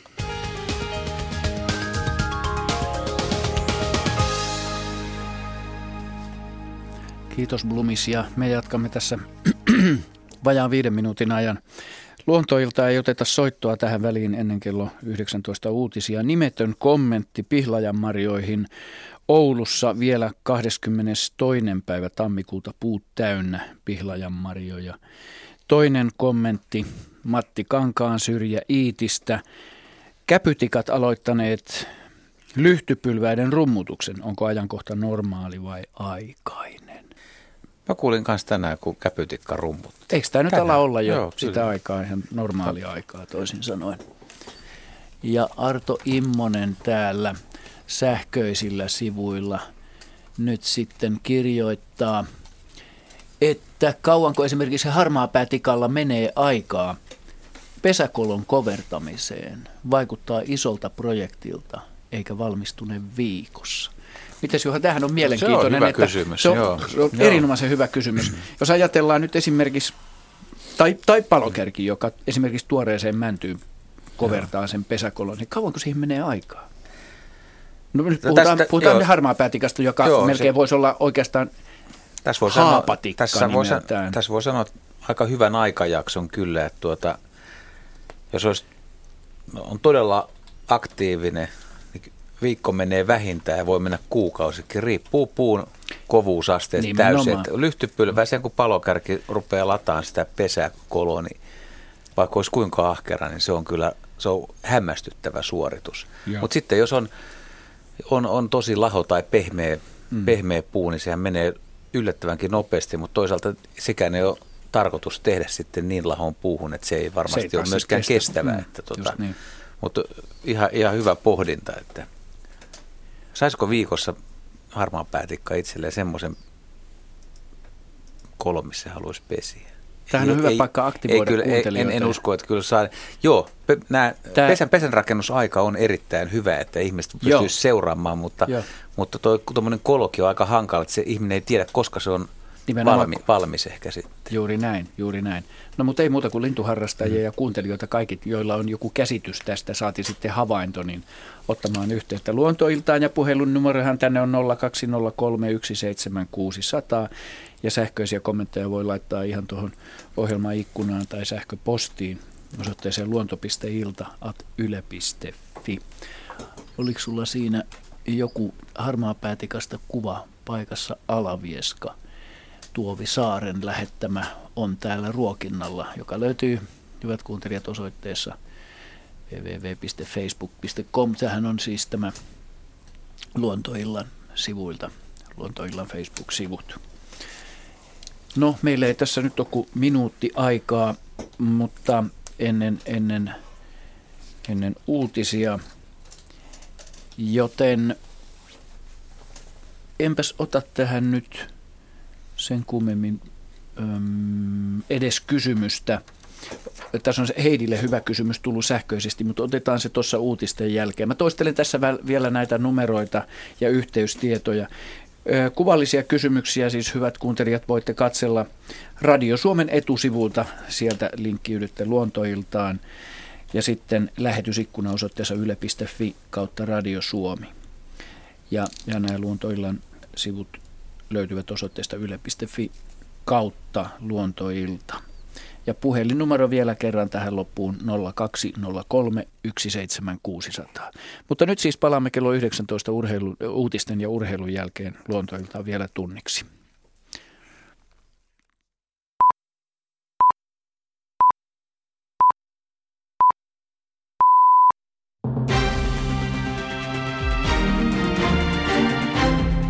Valko Minskissä on alkamassa odotettu Ukraina-huippukokous. Viimeisenä kokouspaikalle on saapunut Venäjän presidentti Vladimir Putin. Minskin kokoukseen osallistuvat Venäjän lisäksi Ranskan, Saksan ja Ukrainan johtajat. Kokouksen asialistasta on tihkunut etukäteen hyvin vähän tietoa, kertoo Minskistä kirjeenvaihtajamme Cherstin Kruunval. Lähtökohtaisesti oletetaan, että siellä on pöydällä tulitauko, joka mahdollisesti astuisi voimaan huomenna, ja sitten päätös siitä, että raskas aseistus tykistö vedettäisiin pois määrätyltä alueelta, pois rintamalinjalta. Itä-Ukrainassa ankarat taistelut ovat jatkuneet huippukokouksen alla. Taisteluissa on kuluneen vuorokauden aikana kuollut ainakin 50 ihmistä molemmin puolin rintamalinjaa. Kreikan on määrä esitellä illalla Brysselissä euroalueen valtiovarainministereille eli euroryhmälle velanhoitosuunnitelmansa. Kreikka ja sen velkojat yrittävät löytää sovun Kreikan lainaohjelmasta nousseeseen kiistaan. Valtiovarainministeri Antti Rinteen mukaan Suomi edellyttää, että Kreikka pitää kiinni sovituista tavoitteista – joilla maan talouskasvu ja velkakestävyys vahvistuvat. Kaivosyhtiö Talvivaaran toimitusjohtaja Pekka Perä saa syytteen ympäristön turmelemisesta. Itä-Suomen syyttäjän virasto on nostanut syytteen, joka koskee päätöstä pumpata kaivosliuoksia Kuusilammen avolouhokseen vuosina 2013 ja 2014. Juttu käsitellään Kainuun käräjäoikeudessa. Asianomistajana tapauksessa on Kainuun elykeskus. Pekka Perä on esitutkinnassa kiistänyt syyllistyneensä rikokseen.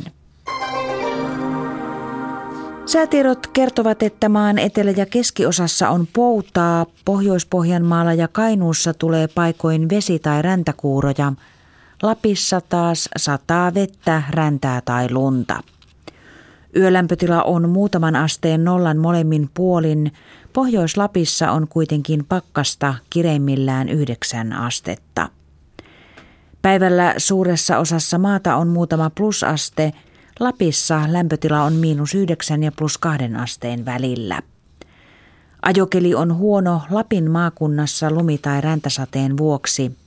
Suomenlahdella, Perämerellä ja Merenkurkussa tuulee kovaa.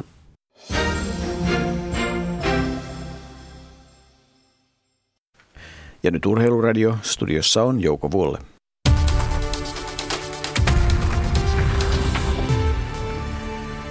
Tänään on vilkas ja mukava palloilupäivä. Yle Puheen urheiluillassa seurataan kahta kamppailua. Jääkiekon SM Liigan ottelua Ilves Jyp, joka on edennyt ensimmäistä erää tilanteessa 1-1, 0-1, eli Jypin avausmaali Poukkula ja yhteen yhteen tasoituksen teki Polak. Lisäksi urheilulinnassa seurataan mielenkiintoista lentopallokamppailua, jossa sarja kolmonen Raisio Loimu isännöi sarja ykköstä vammalla lentopalloa ja ensimmäisen erän Loimu vei 25-20 lentopalloliigassa Etta Tiikerit 27-29 ensimmäinen erä ja Hurrikaani Korson veto 19-25. Jalkapallomaajoukkueen kapteeni Niklas Moisander siirtyy kesällä Serie Ahan Sampdorian riveihin. Nykyinen sopimus Ajaksin kanssa päättyy ja hän siirtyy Italiaan ilman siirtokorvausta. Hollantilaisen De Telegraph-lehden tietojen mukaan Moisarin sopimus on kolmivuotinen. Englantilainen Gary Williams vahvistaa Suomen naisten jalkapallomaajoukkueen valmennusta. Naisten liikassa Åland Unitedia luotsannut 37-vuotias Williams liittyy joukkueen valmennusryhmään kahden vuoden sopimuksella. Ja Tero Lehterä liittyy ensi kaudella jääkiekon SM-liigassa pelaavan Espoon Bluesin valmennustiimiin. Lehterä ja Blues ovat tehneet yksivuotisen sopimuksen. Bluesin päävalmentajana jatkaa Jyrki Aho. Lehterä on toiminut Blues Bluesin A-nuorten vastuuvalmentajana viimeiset kaksi kautta ja kaudella 2013-2014 hän johdatti joukkueen SM-kultaan. Suomen äh, Pyörätuuli curling-joukkue on napannut historiallisen jatkopaikan lajin MM-kilpailuissa Lohjan kisakalliossa. Aamupäivällä Ruotsi, Ruotsille hävittiin 4-8, mutta Skotlantin pelin Suomi voitti 8-4. Jatketaan urheilusta tunnin kuluttua. Tervetuloa Luontoilta lähetykseen takaisin, hyvät Radio Suomen kuuntelijat. Me jatkamme kello 20 asti. Nyt en toistele tuota numeroa heti tähän alkuun, koska sitä tuli ennen tuossa uutisia ja urheilua sen verran kertailtua. Otetaan heti reippaasti vaan ensimmäinen soittaja tälle jälkimmäiselle tunnille mukaan. Miikka Voipio Seinäjoelta, hyvää iltaa. Hyvää iltaa. Mitäs Mulla haluat? Se, niin. Joo, haluaisin kysyä sellaista asiaa. Oikeastaan viime, viime vuoden viimeisessä luontoilmastillassa puhuttiin paljon karhun pesistä ja, ja, ja muurahaisista. Ja mun kysymykseni liittyy vähän tähän, tähän kysymykseen. Joku vuosi sitten isovanhemmilla oli Janakkalan Turengissa kesäpaikka ja siellä oli, oli iso muurahaiskeko siinä pihapiirissä. Ja yhtenä keväänä, kun tultiin kesämökille ensimmäistä kertaa, niin se muurahaiskeko oli pemistetty ihan hyvinkin suurelta osalta. Ja seurattiin sitten, kesän aikaa, mitä tapahtui ja muurahais sitä rupesi kovasti, kovasti uudestaan kasaamaan sitä, sitä pesäänsä ja seuraavana, seuraavana kesänä se populaatio oli selvästi pienentynyt ja kahden vuoden päästä se oli sitten kokonaan kuollut se pesä.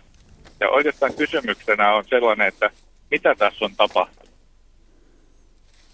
Mm-hmm. Mitäs Heidi, onko sulla mitään käsitystä tähän? No muurahaispesä... Mitä siinä olisi mahdollisesti? Muurahaispesärikkoja tietysti voi olla muitakin kuin karhu. Mm. Että, Joo, toki.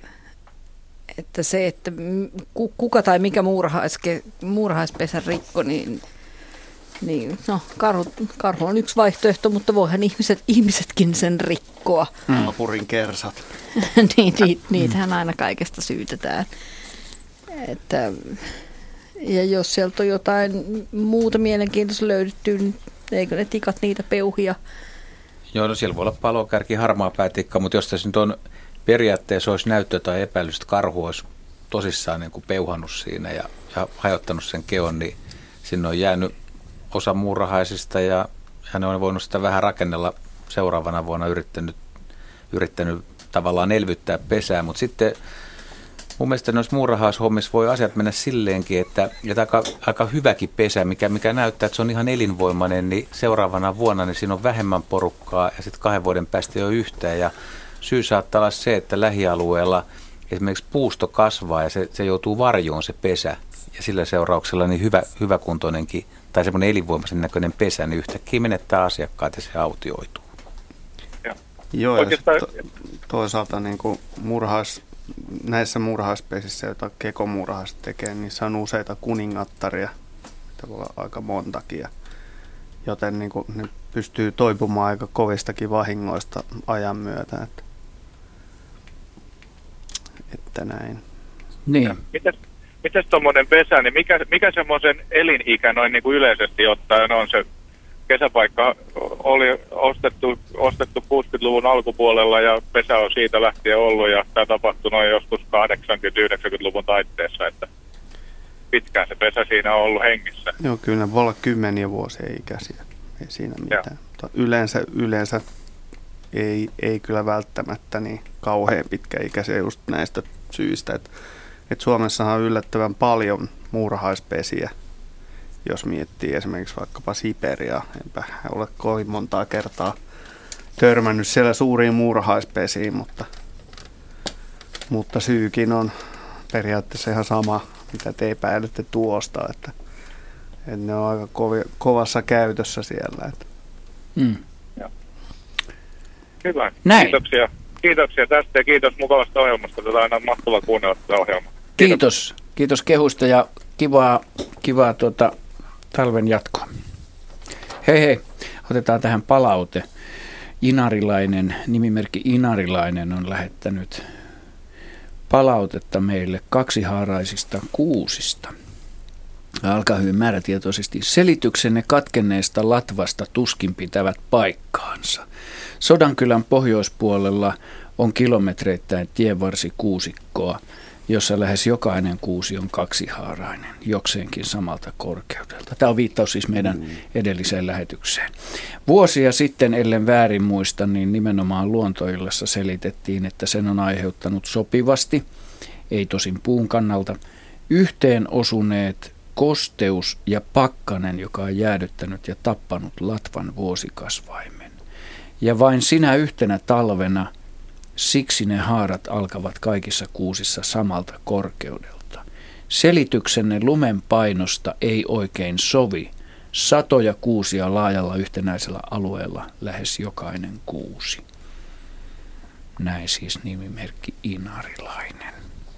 Kaipaako tämä nyt kommentointia vai kuitataanko tyhjentäväksi kommentiksi ja oikeutetuksi havainnoksi?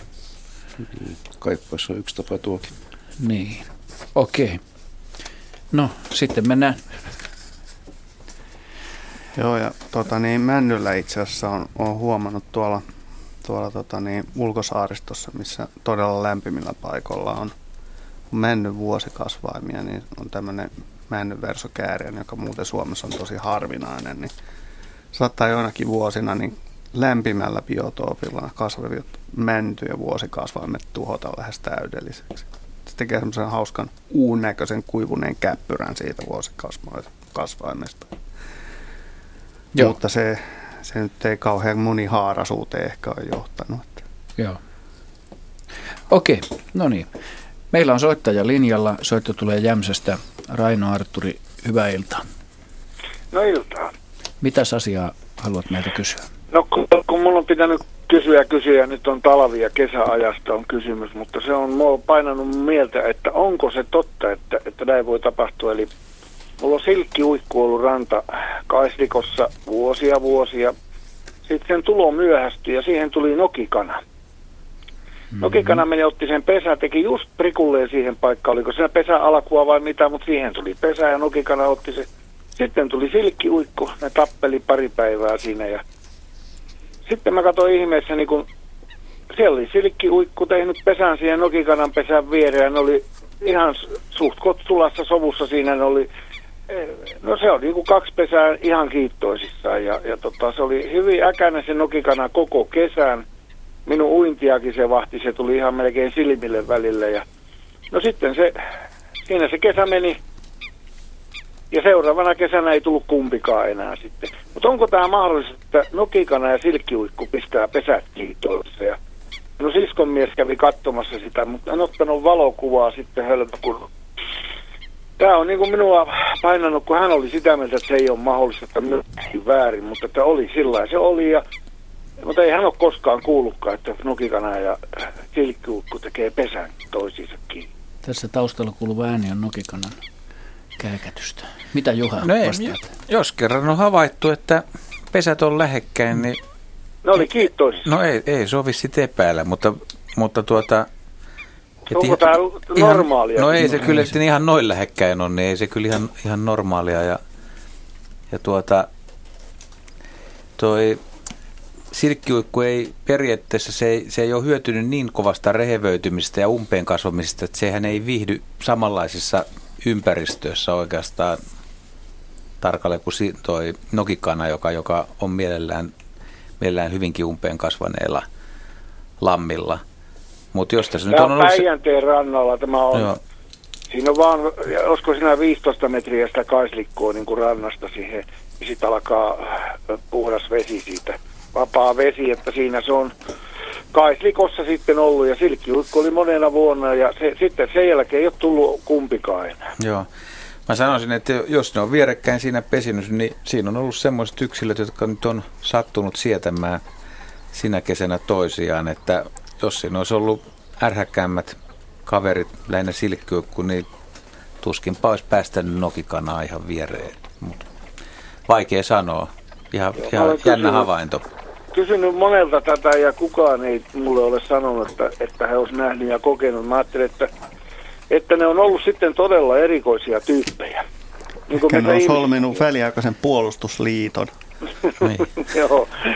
Kiitos, se oli hyvä, hyvä tota, että mahdollista on kuitenkin. Kyllä. Se oli ainakin totta. Kyllä, aivan varmasti. Kiitos kivasta no, soitosta. Kiitos. Joo. Joo. Hei. Hei hei. hei. Sähköinen täällä samalla kun tuolla silkkyy, kun käykättää taustalla, niin veli-Pekka Luukkonen on lähettänyt tänne sähköisesti hienon havainnon ja kysymyksen. Miksi jäniksillä uloste on pyöreä? Ei ole pötköä. Siinä se lyhykäisyydessään on.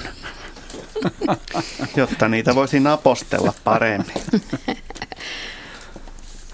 Tota, musta tätä kysyttiin joskus aikaisemminkin ja me pohdittiin tätä, tätä pääsemättä ihan sitten kuitenkaan ihan näihin suoliston syvimpiin salaisuuksiin.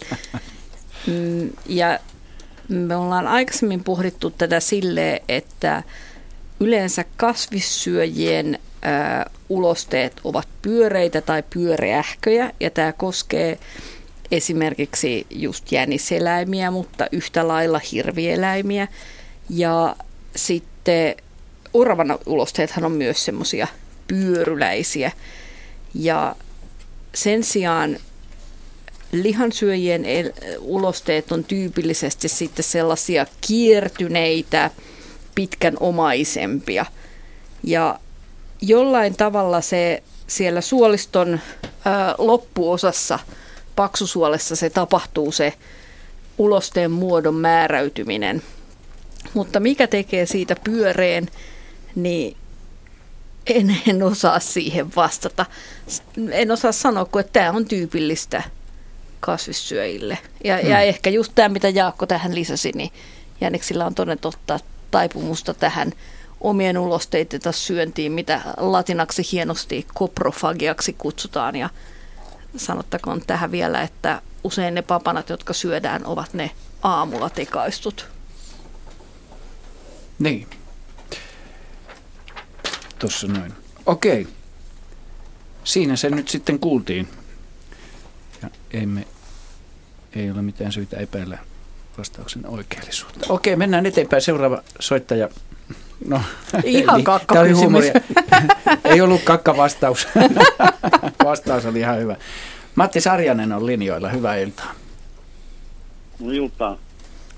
Itse asiassa tota, mä lähetin teille vaan äsken sähköpostiin siitä, kun toi, toi, toi leppäkerttu juttu olisi, että meillä on, tai kaverilla on sen pieni teollisuushallitus Saviolla ja, mm. ja siellä on koko syksyn nyt tai tämän talven ajan, ei tässä monta päivää, kun mä viimeksi näin siellä pienikokoisen leppäkerkon. Että se on joko sama yksilö tai niitä on samankokoisia useampia, mutta mm. se on lennellyt siellä. Siellä on pari kasvia tota, talvehtimasta ja tietysti siellä on varmaan jotain, mitä lienee hämähäkkiä tai mitä se siellä on. Hyvin on menestynyt koko talven. Ja joo, toinen juttu. Joo, okei. Okay. Jatka vaan. Niin, toinen juttu oli se, että toi keväisin kun me mennään mökille tuonne Kangasalle, niin oravat käyttäytyy just sillä tavalla, kun se mies puhui siitä, että se menee edes takaisin ja nykii ja köhii ja jotenkin. Ja mä oon luullut sitä aina, että se uhittelee, me tullaan häiritsemään sinne tal- talven jo kylmillään.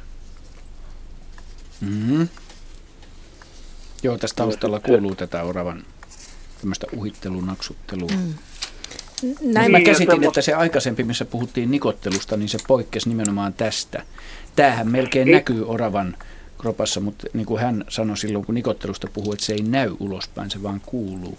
Joo, tämän... tämä, tämä ääni, mikä nyt on tuolla, niin sehän näkyy oravan, Joo, oravan liikkeessä. Se, se näkyy sen siinä naamalla, kun se naksuttaa. Joo. Ja sitten... Joo, ei, ei, ei, ei ne naksuta, ne tota noin joo, joo, joo, joo. takaisin. Ja, joo, joo. Tota, mutta me puhutaan nyt tästä vaan... äänestä, mikä tuossa taustalla on toi naksuttava. Joo, joo. No se ei kuulu puhelimesta. Joo, Mo, joo ei kuulu. Aha, okei. Okay. Ni, siis, Mut se joo. Tarina, tarina, mikä sitten oli se kolmas, minkä mä joo. laitoin täkyksi siinä, että ottaisin teille suoraan linjaan, niin oli semmoinen toissa keväänä käytiin tota mökillä sillä että oli lämmin ilma sunnuntaina ennen kuin lähdettiin pois sieltä. Ja mulla oli semmoisessa pienessä nukkumamökissä koko päivän ovi auki. Ja tota, sitten seuraavan kerran mentiin saman viikon keskiviikkona. Ja tota, silloin oli kylmä ilma ja mä lämmitin sitä mökkiä, pidin oven kiinni. Mutta kun mä menin mökkiin, niin siellä oli, mä ihmettelin mitä kaikki oli tapahtunut. Yksi kello oli pudonnut lattialle ja, ja tota, löytyi sellaisia punaisia langanpätkiä, mistä mä havaitsin, että jälkeenpäin, että ne on yhdestä ryijystä. Ja tota, kaiken näköistä ihmeellistä oli niin, vessapaperin rulla oli jossain siinä, jossain pöydällä ja se oli lattialla ja ei siinä mitään. Mä sitten tota noin, menin nukkumaan ja aamuyöstä heräsin semmoiseen, että tuntuu niinku pohjetta vasten, että joku pehmeä valuu sitä ohjetta pitkin. Ja tota, mä ajattelin, että no joo, peitto on siirtynyt ja valuu siinä. Se siirtyy ylöspäin se tunne. Ja tota, mä avaan, tai nostan peito ja katson, olevan poikainen siinä nukkuu mun kanssa, tai on nukkunut mun kanssa ilmeisesti siinä vuoteesta. Ja hmm. Unen siinä hmm. hämmentyneenä, niin otin sitä niskasta kiinni ja nostin terassille ja, ja tota, aamulla puhuin vaimolle, että mä näin semmoista unta, että joku eläin oli mun vuoteessa. Mutta ei se varmaan ollut unta, koska siinä kohtaa, mihin mä laitoin sen eläimen, oli niin virtsa jälki, märkää. Ja tota, sitten se oli vielä sillä ihmeellinen, että, että miten semmoinen pieni oravan poikainen voi elää kolme päivää ilman mitään juomaa. Se todellakin oli varmasti sen kolme päivää siellä mökissä. Ja tota, sitten niitä pyöri sitten sen jälkeen me, meidän pihapiirissä pari kappaletta. Mutta se siinä oli ainoa ihmeellisyys. Ja mä ymmärrän sen, että orama oli sisällä ja haki lämpöä lämpöä meikäläisestä. Ja, ja tota, niin siinä oli vielä semmoinen hassu juttu, että todellakin se orava, niin mä puhuin sitten vaimolle, niin mentiin sitten pikku mökkiin takaisin, niin se orava oli taas siellä sisällä. Se oli palannut sinne. Joo. Vaimokin usko, usko mun tarinan sit, sit sillä kertaa. Ja sitten tosiaan ne oravanpoikaset, ne, sen, sen loppuviikon me oltiin siellä mökillä, niin että no, ne sunnuntain asti ne pyöri siinä pihapiiristä myös. Joo. Okei. Mit, mitä, mit, mitäs tähän on raatilaisilla lähinnä heillä? No kolme päivää on kyllä... Pohdittua. Miten se pärjää ilman? No ei se kolmea päivää pärjää ilman ravintoa. Mä en Mm. oikeastaan keksi mitään muuta kuin, että jos se olisi kuitenkin ollut tuommoinen imeväinen poikane ja se, se emo olisi jotenkin mm. päässyt sinne sitä imettämään ja jostain syystä se ei ole onnistunut, tai ehkä ei ole halunnutkaan ohjata sitä poikasta sieltä pois. Et ehkä, ehkä sitä onkin pidetty siellä jemiksessä. Et, Mm. koska kyllä kuvittelisin, että poikainen kyllä seuraisi emoaan ja tavallisestihan ne poikaset on, on, on pitkään ainakin kolme viikkoiseen asti siellä pesässä sisällä. Mm. Että et oikeastaan, oikeastaan mä näkisin vaan, että jos sen emon on täytynyt käydä sitä imettämässä, jos ei mitään muuta nestettä ole ollut. Mm. Koska kolmea päivää ei, ei orava. Eikä ihminen, eikä, eikä kovin moni nisäkäs ylipäänsä selviä juomatta.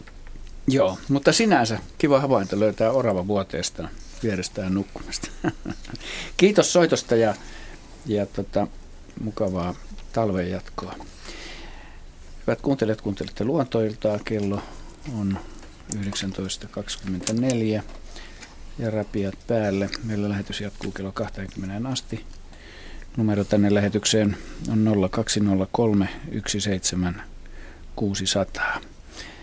Ja seuraava soittaja on Anssi Hämäläinen Toivakasta. Terve Anssi.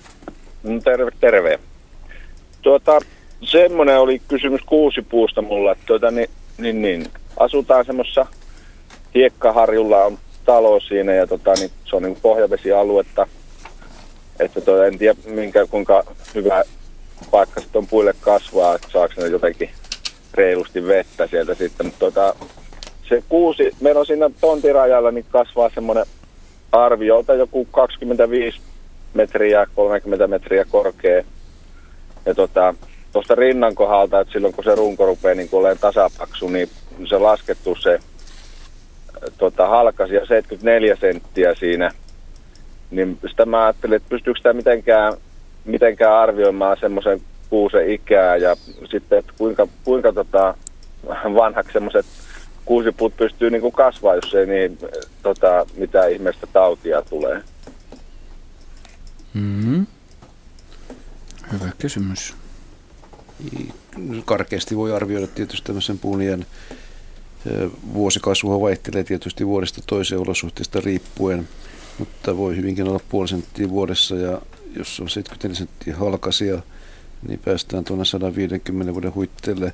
Todennäköisesti siihen laitetaan vielä 10-20 vuotta lisää, niin veikkaisin, että tämmöinen puu on noin 170-vuotias. Kuusi ei itsessään ole mitenkään erityisen pitkäikäinen, että 250-vuotias kuusi on jo vanhus. Ja, Joo. ja siitä vanhemmat sitten todella harvinaisia, että kuusen kasvu on tässä suhteessa hieman erilainen kuin männyn, että männyistä tunnetaan lähes 800-vuotiaita puita tä- tälläkin hetkellä, vaikka ne harvinaisia onkin. Mutta kuusi on huomattavasti lyhytikäisempi kuin, kuin mänty. Joo. No se mm. siinä on vähän sitten kanssa, kun se töröttää siinä isona puuna tota, pienten mäntyjen vieressä siellä ja tota, niin, niin, niin, sitäkin miettinyt, että kun välillä kun oikein tuulee, niin että mitenköhän se puu sille, että onko se niin kuin, jos se rupeaa olemaan laho, niin rupeeko se niin kuin näkee sitten, että se tuottaa neulojaan tai jotakin tulee kuolleita, kuolleita oksia, sitä se yltäisi sieltä jo talon päälle kaatumaan, jos se sattuisi kaatumaan. No, neulasten variseminen on tietysti merkki siitä, että kaikki ei ole hyvin, mutta vaikka niin kuin, en anna arboristin ohjetta, täältä linjoja pitkin, että, että mikä on todennäköisesti se kaatuu, mutta ei, jos ei siinä mitään ulkoista merkkiä näy rungon halkeamista, pihkavuotoa, neulasten varensemista tai muuta omituista, niin sillä ei mitään vikaa pitäisi olla. Kova myrsky tietysti voi kaataa puun kuin puun ja kuusien juuristo aika lailla pinnan myötäinen. toisaalta se on hyvin laaja ja tukevasti ankkoroitunut maaperään, että, että kyllä se aikamoisen navakan puhuri vaatii jonkun näistä tunnetusta syysmyrskystä, mitä Suomen läpi kerran vuodessa menee jossakin. Joo. Mm. Kyllä. Mutta riski on aina olemassa. Että Suomessa toimii tämmöisiä arboristeja, jotka on erikoistuneet puidekunnon arviointiin, että jos asia oikein kovasti painaa mieltä, niin silloin kannattaa olla yhteydessä tämän, tämmöiseen toimijaan ja pyytää puusta kuntoarvio. Joo. Näin. Jep. Semmoista. Kiitos Kiitoksia. soitosta Anssi. No niin, joo, Joo. Hei hei. Nyt on ihan pakko ennen seuraavaa soittajaa ottaa tässä vielä ähm, ottaa kuvallinen kysymys, joka Taina Torvasti Mäntsälästä on lähettänyt.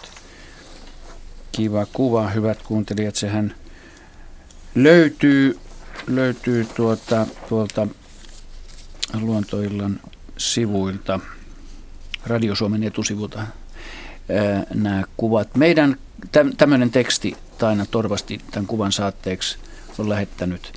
Meidän kasvimaan reunalla näkyi tällainen vaalea närhi 20. marraskuuta, siis viime vuoden puolella. Kuva on otettu ikkunan läpi, ettei vain lintu pääse karkuun ennen kuvausta. Ei ihan albiino, mutta ymmärtääkseni aika harvinainen tämäkin. Samaan aikaan pihalla näkyy myös sitaateissa tavallisia närhiä. Närhihän tämä ihan selvästi on vai mitä Johan? No joo, kyllä. Ja hieno närhi onkin. On. Haluatko kommentoida Halu, hieman lisää? ha, haluan ehdottomasti Kiitos. tätä. Nämä värimuunnokset, mitä meille tulee ki- kiitettävän runsaasti, on kiva, kun ihmiset lähettää kuvia Joo. nykyään. Mustarastaasta on tullut ja varpusesta mm. ja variksista, parislinnuista muutenkin, niin tätä voi lähestyä muutamallakin.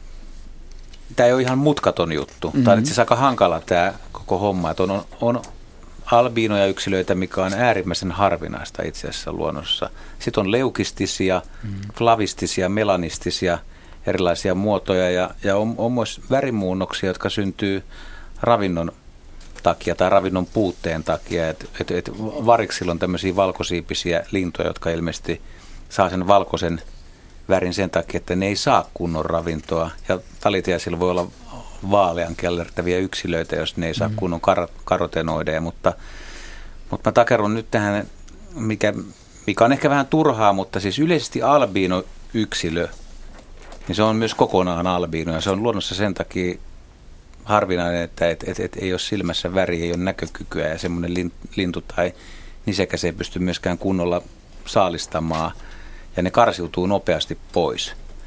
Ja, ja tuota, tämmöinen lintu, mikä tässä on nyt kuvassa, niin tämähän, tästäkin käytetään tässä niin kuin osittain albinistinen tai albino, niin se on, se on terminologiaa, mutta oikeasti pitäisi sanoa, että kyseessä on nyt leukistinen lintu, jolta vaan puuttuu tietyistä osista tummaa pigmenttiä, ja sitä voi puuttua yhdestä sulasta, kahdesta tai viidestä tai melkein kokonaan, mutta, mutta albino-termi on vähän väärä. Tämä on saivartelua, mutta, mutta se tarkoittaa vähän sitä, kun puhuttaisiin, että joku ihminen on, jos sulla on osittain albiini, albinistinen tai osittain albiino, niin se on vähän sama kuin se olisi osittain raskaana. No ei se mun mielestä ole saivartelua, koska jos tämmöiset termit on, niin täytyyhän ne täyttää jollain määreillä.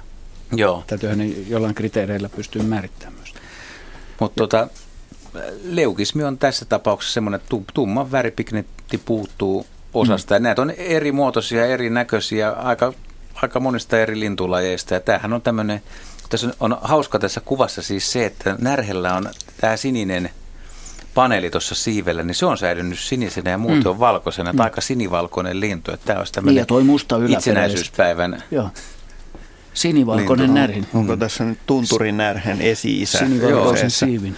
Joo, tuolla, tuolla pärjäisi lumisissa olosuhteissa pohjoisessa. Mm. Että, Mm. tota, Mutta mut tässä niin kuin lyhykäisesti, että tässähän on sitten niin kuin linnuissa on erilaisia värimuotoja ihan lajien sisällä, että on, on tuntur, tai merikihulla vaaleita ja tummia muotoja. Että Joo. Värit vaihtelee, mutta se on, se on jotenkin aika, aika hankala ja vaikea selitteinen pitkällä luennolla, enkä ole siinä kovin hyvä. Okei, Muistan- mutta hyväksytään. Meni läpi. Muistan Hyväksytään. erään ranskalaisen tutkijan lintutaksonomin jutun, jossa johtopäätöksenä se, tai hän tutki tota, niin tutkimuksessaan niin närhien alalajeja ympäri Mhm. mm-hmm. siis tämän närhen alalajeja ympäri maailman ja, tai Euraasian. Ja hän pääsi, pääsi tämmöiseen kristallin kirkkaaseen ajatukseen siitä, että, että Suomessa olevat närhet eivät kuulu mihinkään alalajiin. Mikä Jaha. taas tietysti minun mielestäni niin johti kirkkaaseen ajatukseen hänen kyvyistään taksonomina. Johtiko myöskin käsikähmään sitten? Ei, ei. Ai. Tavattiin vain yksipuolisesti minun käseni kautta kulkevan tekstin muodossa. Okei. Okay. No niin, kiitämme Taina Torvasti ja mielenkiintoiseen johtopäätökseen päätyneestä keskustelusta. Enemmän tämmöisiä kuvia ja muitakin kuvia, hyvät kuuntelijat, voitte lähettää. Kiitos siitä teille jo etukäteen. Seuraava soittaja Kalevi Neuvonen Tervosta. Terve. Hyvää iltaa. Mitä haluat kysyä meiltä? Kysymys kuuluisi pöllöstä, mm-hmm. parvipöllöstä. Sen ääntä kuulin tuosta, kuulin erikoista ääntä tuolla sauvalenkillä illalla viikko sitten, noin vartti yli viisi.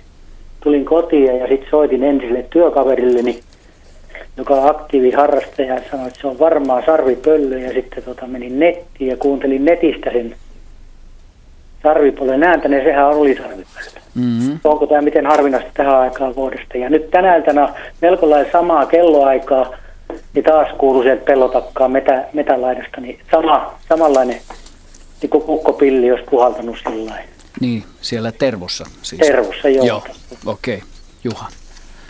Kyllä, se tähän vuoden aikaan nyt, kun leutoja talviöitä, niin sarvepölystä osa talvehtii ja, ja jos on ollut myyrää tarjolla ja koiras on hyvässä kunnossa, niin kyllä se alkaa puhkumaan. Se on tasainen huu, se vihellys tai puhallus, minkä se puhaltaa. Ja, ja tuota, osa, osa linnuista muuttaa sarvipöllöistä etelämmäksi talvehtimaan, mutta osa, osa jää tänne Suomeen. Että, ja pesintä tuota, ei varmaan ihan vielä ala, mutta siis eh, parilla on siinä varmaan, no koiralla on ainakin, jos se puhkuu, niin silloin, silloin on hommat mielessä, mutta siellä voi olla naaraskin, että usein samalla alueella Esimerkiksi Helsingissä on tällä hetkellä muutamin paikoin tiedetään, että siellä on koirat ja naaraat on tällä hetkellä niin samassa puussa ja ne tässä nyt odottelee, miten kevät etenee ja sitten aloittaa pesinnän.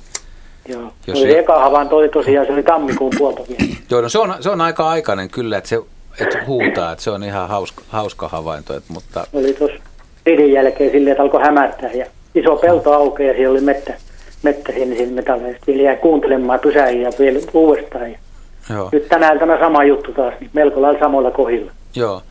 Siin, sehän pesi todennäköisesti vanhassa variksen pesässä, jos siinä on. Että se on tämmöinen avo, avopesiä enemmän kuin kolopesiä. Joo. Eli vanha variksen pesä. Mutta mut sitä on äärimmäisen vaikea nähdä, että vaikka olisi aika huonokuntoinen ja mitättömän näköinen risulinna, niin se lintu kyllä kätkeytyy sinne taitavasti. Et usein vähän voi nähdä jotain pyrstön kärkeä alhaalta päin. Ja mulla on itsellä ollut monta kertaa siis Lauttasaaressa Helsingissä sillä lailla, että mä oon, mä oon aika monella sarvipöllönpesellä käynyt ja sehän on nykyään ihan taajama lintukin ja voi, voi pesi yllättävän urbaanissa ympäristössä, niin yllättävän taitavasti ne pitää sen pesän piilossa siihen asti, kun poikaset alkaa kerjäämään. Että ei, ei tosiaan, vaikka kerrostalon pihalla olisi sarvipöllö, niin et välttämättä näe sitä pesää. Tai näet pesä, mutta et tiedä, että siinä pesitään. Joo, tähän, tähän liittyy tuota, kotipaikat myös Simpelet kotoisin, niin, niin, tota, niin siinä tuvan rappusilta noin viisi metriä, ehkä kuusi metriä on niihin isoihin kuusiin matkaa. 30 metriä taitaa olla korkein, toisen toinen kuusi, mikä nyt on pitkällään sen myrskyn jälkeen niin siinä tässä vuosia sitten, en muista mikä vuosi, niin tota, isä rupesi ihmettelemään siinä, kun tuota, rupesi tuota, semmoista ihmeellistä ääntä kuulumaan toisesta kuusesta ja hän rupesi seuraamaan siitä, niin oh, sinne hän ilmestyikin pölly. Sitten hän otti siihen naapuri yhteyttä, eli Pöllösen Mikko, Mikkohan tietää linnusta jotain, niin nehän tuli sitten kondikoron Jarikas siihen ottamaan kuvia, niin poikasista, ne kaksi poikasta, niin istui milloin missäkin navetan nurkalla siellä koivu, koivuoksassa ja kuuseoksassa. Ja, ja se oli sarvipöllö tehnyt pesä siihen tuvan nurkalle siihen kuuseen. Joo. Mm. Että tämmöinen tarina tähän. Pystyy, Hyvä. Pystyy yllättämään iloisesti. Joo. tarina. Kiitos kivasta havainnosta ja Joo. Kiitos soitosta. Hyvä, kiitos hyvästä ohjelmasta. Kiitos. Moi. Moi. Hei hei. Ennen seuraavaa soittaa otetaan yksi kysymys, mikä on sähköisesti tullut. Tämä tulee Heidille. Pirkko Söderman Espoosta, tarkemmin ottaen Tapiolasta, päättää hauskan viestin. Pihallemme on ilmestynyt näätä. Se on peloton eikä pelkää ihmisiä. Käy syömässä lintujen ruokintapaikoilla. Näätä pitäisi saada siirrettyä jonnekin muualle ennen lintujen pesimäkautta. Olen ottanut yhteyttä BirdLifeen ja Korkeasaareen kysyäkseni, miten näätä saadaan pois eläintä vahingoittamatta. Vastausta ei ole tullut. Asumme omakotitalossa Tapiolan itäranta-alueella, eikä näätä kuulu pihaeläimistöön. Linnut kuuluvat ja niitä ruokitaan. Mistä saa loukun, mihin eläimen voisi viedä. Pihallamme on lumikko, se on nähty hiirisuussa monta kertaa kaunis ja vikkelä eläin eikä vaaraksi linnuille. Näin siis Pirkko Söderman Espoon Tapiolasta. Kuuluuko näätä pihaeläimistöön? Heidi sun mielestä? No. Onko sillä oikeus olla siinä lintujen ruokintapaikalla? Niin, mä ajattelisin, Tämä on mun että... kysymys, ei, ei Pirkon. Niin, äh, itse ajattelisin niin, että nyt Pirkon pitäisi olla vaan iloinen, koska Mm. Pirkko on, Pirkko on nyt sellaisessa tilanteessa, että hän on, hänellä on tämmöinen keski-eurooppalainen trendi siellä Tapiolassa. Että esimerkiksi Ruotsissa, Tanskassa, no Tanskassa on sitä kivinäätäkin, mutta, joka on hieman toinen laji, mutta Ruotsissa on havaittu jo joitain vuosikymmeniä sitten, että näätiä tulee, tulee ihmisastuksen liepeille ja käyttää hyväkseen lintujen ruokintapaikkoja. Ja nyt, nyt Pirkon pitää ottaa samanlainen asenne kuin ruotsalaisten, että tämä ei ole huono juttu, tämä on hauska juttu. Ja sitä paitsi ehkä, ehkä sitten samalla kun se lintujen ruokinta houkuttaa sinne jyrsijöitä, niin samalla sitten se näätä hoitaa tätä tilannetta. Ja epäilenkin, tai mä ajattelisin sillä, että todennäköistä on se, että se näätä on nuori, se on viime keväänä syntynyt, ja kun marraskuussa se on suurin piirtein itsenäistynyt, niin se on lähtenyt hakemaan uutta omaa reviiriä itselleen. Ja talvella, kun ruoka saattaa olla tiukassa ja elämä on muutenkin vaikeampaa, niin tuommoiset lintulautapaikat voi houkutella ja etenkin, jos ne houkuttelee sitten metsämyyriä tai metsähiiriä sinne. Ja sitä myöten sille näädälle on syntynyt sinne ruokaa. En, en ihan kauheasti huolehtisi, siis saattaa olla, että se näätä jatkaa matkaa kevään mittaan, eikä ikinä jääkään siihen. Ja vaikka jäiskin, niin näädän pääravintoa eivät niinkään ole linnut, vaan, vaan kyllä nämä pienet jyrsijät ja saattaa se syödä sitten hyönteisiä ja sammakoita, kotiloita kesäaikaan. Muutaman Ja oravan, siitä ruokinnalta. Oravakin saattaa kadota, mutta musta tuntuu, että nyt ihan viimeaikaisetkin tutkimukset on osoittanut sitä, että mitä on aikaisemmin epäilty, että oravan osuus näädän ravinnossa on pienempi kuin, mm. Että se on, se on ehkä enemmän legendaa, että se olisi jotain pääravintoa. Niin ja ehkä ennen niin on Lintuja. kuitenkin enemmässä määrin ollut kuin nykyään. No joo, ja kaupungissa ihan varmasti tämä myyrä- ja hiiripitoisuus niin kuin houkuttaa. Lintujen pesät kyllä sinänsä kelpaa. Että munavarashan hän kyllä on. Että Munille saattaa käydä Mutta vähän köblästi, mutta olet kyseessä on siis sitä luonnon mieltä, eläin. sitä Mm. mieltä, että Mm. tämä on mannermaista uutta muotia, jota tulee tukea henkisesti, jos ei muuten. No mä en tiedä, tarviiko kaikkea mannermaista äh, muotia tukea, mutta tota, ehkä tämä voi sellaisena hyväksyä ja ajatella, että kyse on sellaisesta ilmiöstä, joka on äh, ihan normaali. Aivan oikein, kiitämme Pirkko Södermania viestistä ja lähetämme Tapiolaan hyvät talven jatkon toivotukset. Nähdään kerralle. Tota, seuraava soittaja on linjalla Mäntyharjulta soittaa meille Vesa Honkanen. Olenko oikeassa? Hyvää iltaa. Joo, hyvää iltaa. Mitäpä oli mielessä Vesalla? No tämä on, liittyy kesäaamuun semmoiseen havaintoon, että tulin autolla aikaisin tota, niin, semmoiseen neljänteen risteykseen ja sitten kauris juoksee siitä edestä. Ja sillä on tämmöinen pitkä häntä niin kuin lehmällä. Ja siellä hännän päässä on semmoinen karvatuksu. Että jäin ihmettelemään, se pysähtyi sinne tielle sitten. Ja tuota, pysähdytin autoa ja jäin ihmettelemään sitä, että onko, mikä tämä on oikein. Et onko näillä kaurilla olemassa tämmöinen häntä yleensä? Kerrotko vähän kuinka pitkä se ja kuvailles, miten, miten pitkälle se ulottuu? No ainakin 50 senttiä. Oikein Joo. kunnon pitkä häntä. Ja se oli, se oli siis tota, niin kuin kapea ja siellä päässä oli tupsu. Oliko se Joo. vähän niin kuin lehmän hännän muotoinen siis sillä Joo, tavalla se oli kapea? semmoinen piiskan mallinen se häntä ja sitten tupsu siellä päässä. Kerro siitä kaurista vähän muita tuntomerkkejä. Miltä se kauris näytti? Minkä kokonen? No se oli tämmöinen siro oikein, tota, ihan hyvän kokoinen, mutta oikein siro, tota, kaunis eläin. Joo, mutta et mitä, ei sulla ole mitään niin kuin vertailukohtaa siitä koosta. Kauriita on eri kokoisia. No kyllä mä veikkaan, että ei se nyt mikään hirveän suuri ollut, mutta kyllä se varmaan aikuinen oli kyllä. Mutta jos sä oot nähnyt niin kuin valkohäntäkaurista tai entistä valkohäntäpeuraa, mitä se nyt ottaa, tai kuusi peuraa, niin kumman kokoon se suhteutuu? No se voi olla sinne tuota, sinne tuota lähempänä, olisiko se, olisiko, olisiko, miten mä en osaa mä sanoa, että Niin. kuusi peuraa, minkä kokoinen se nyt on, mä en sit, Okei. niin ole tietoinen. Okei. Okay. Mutta kauriiksi mä tän niin kuin katsoin. Joo, epäilemättä joo.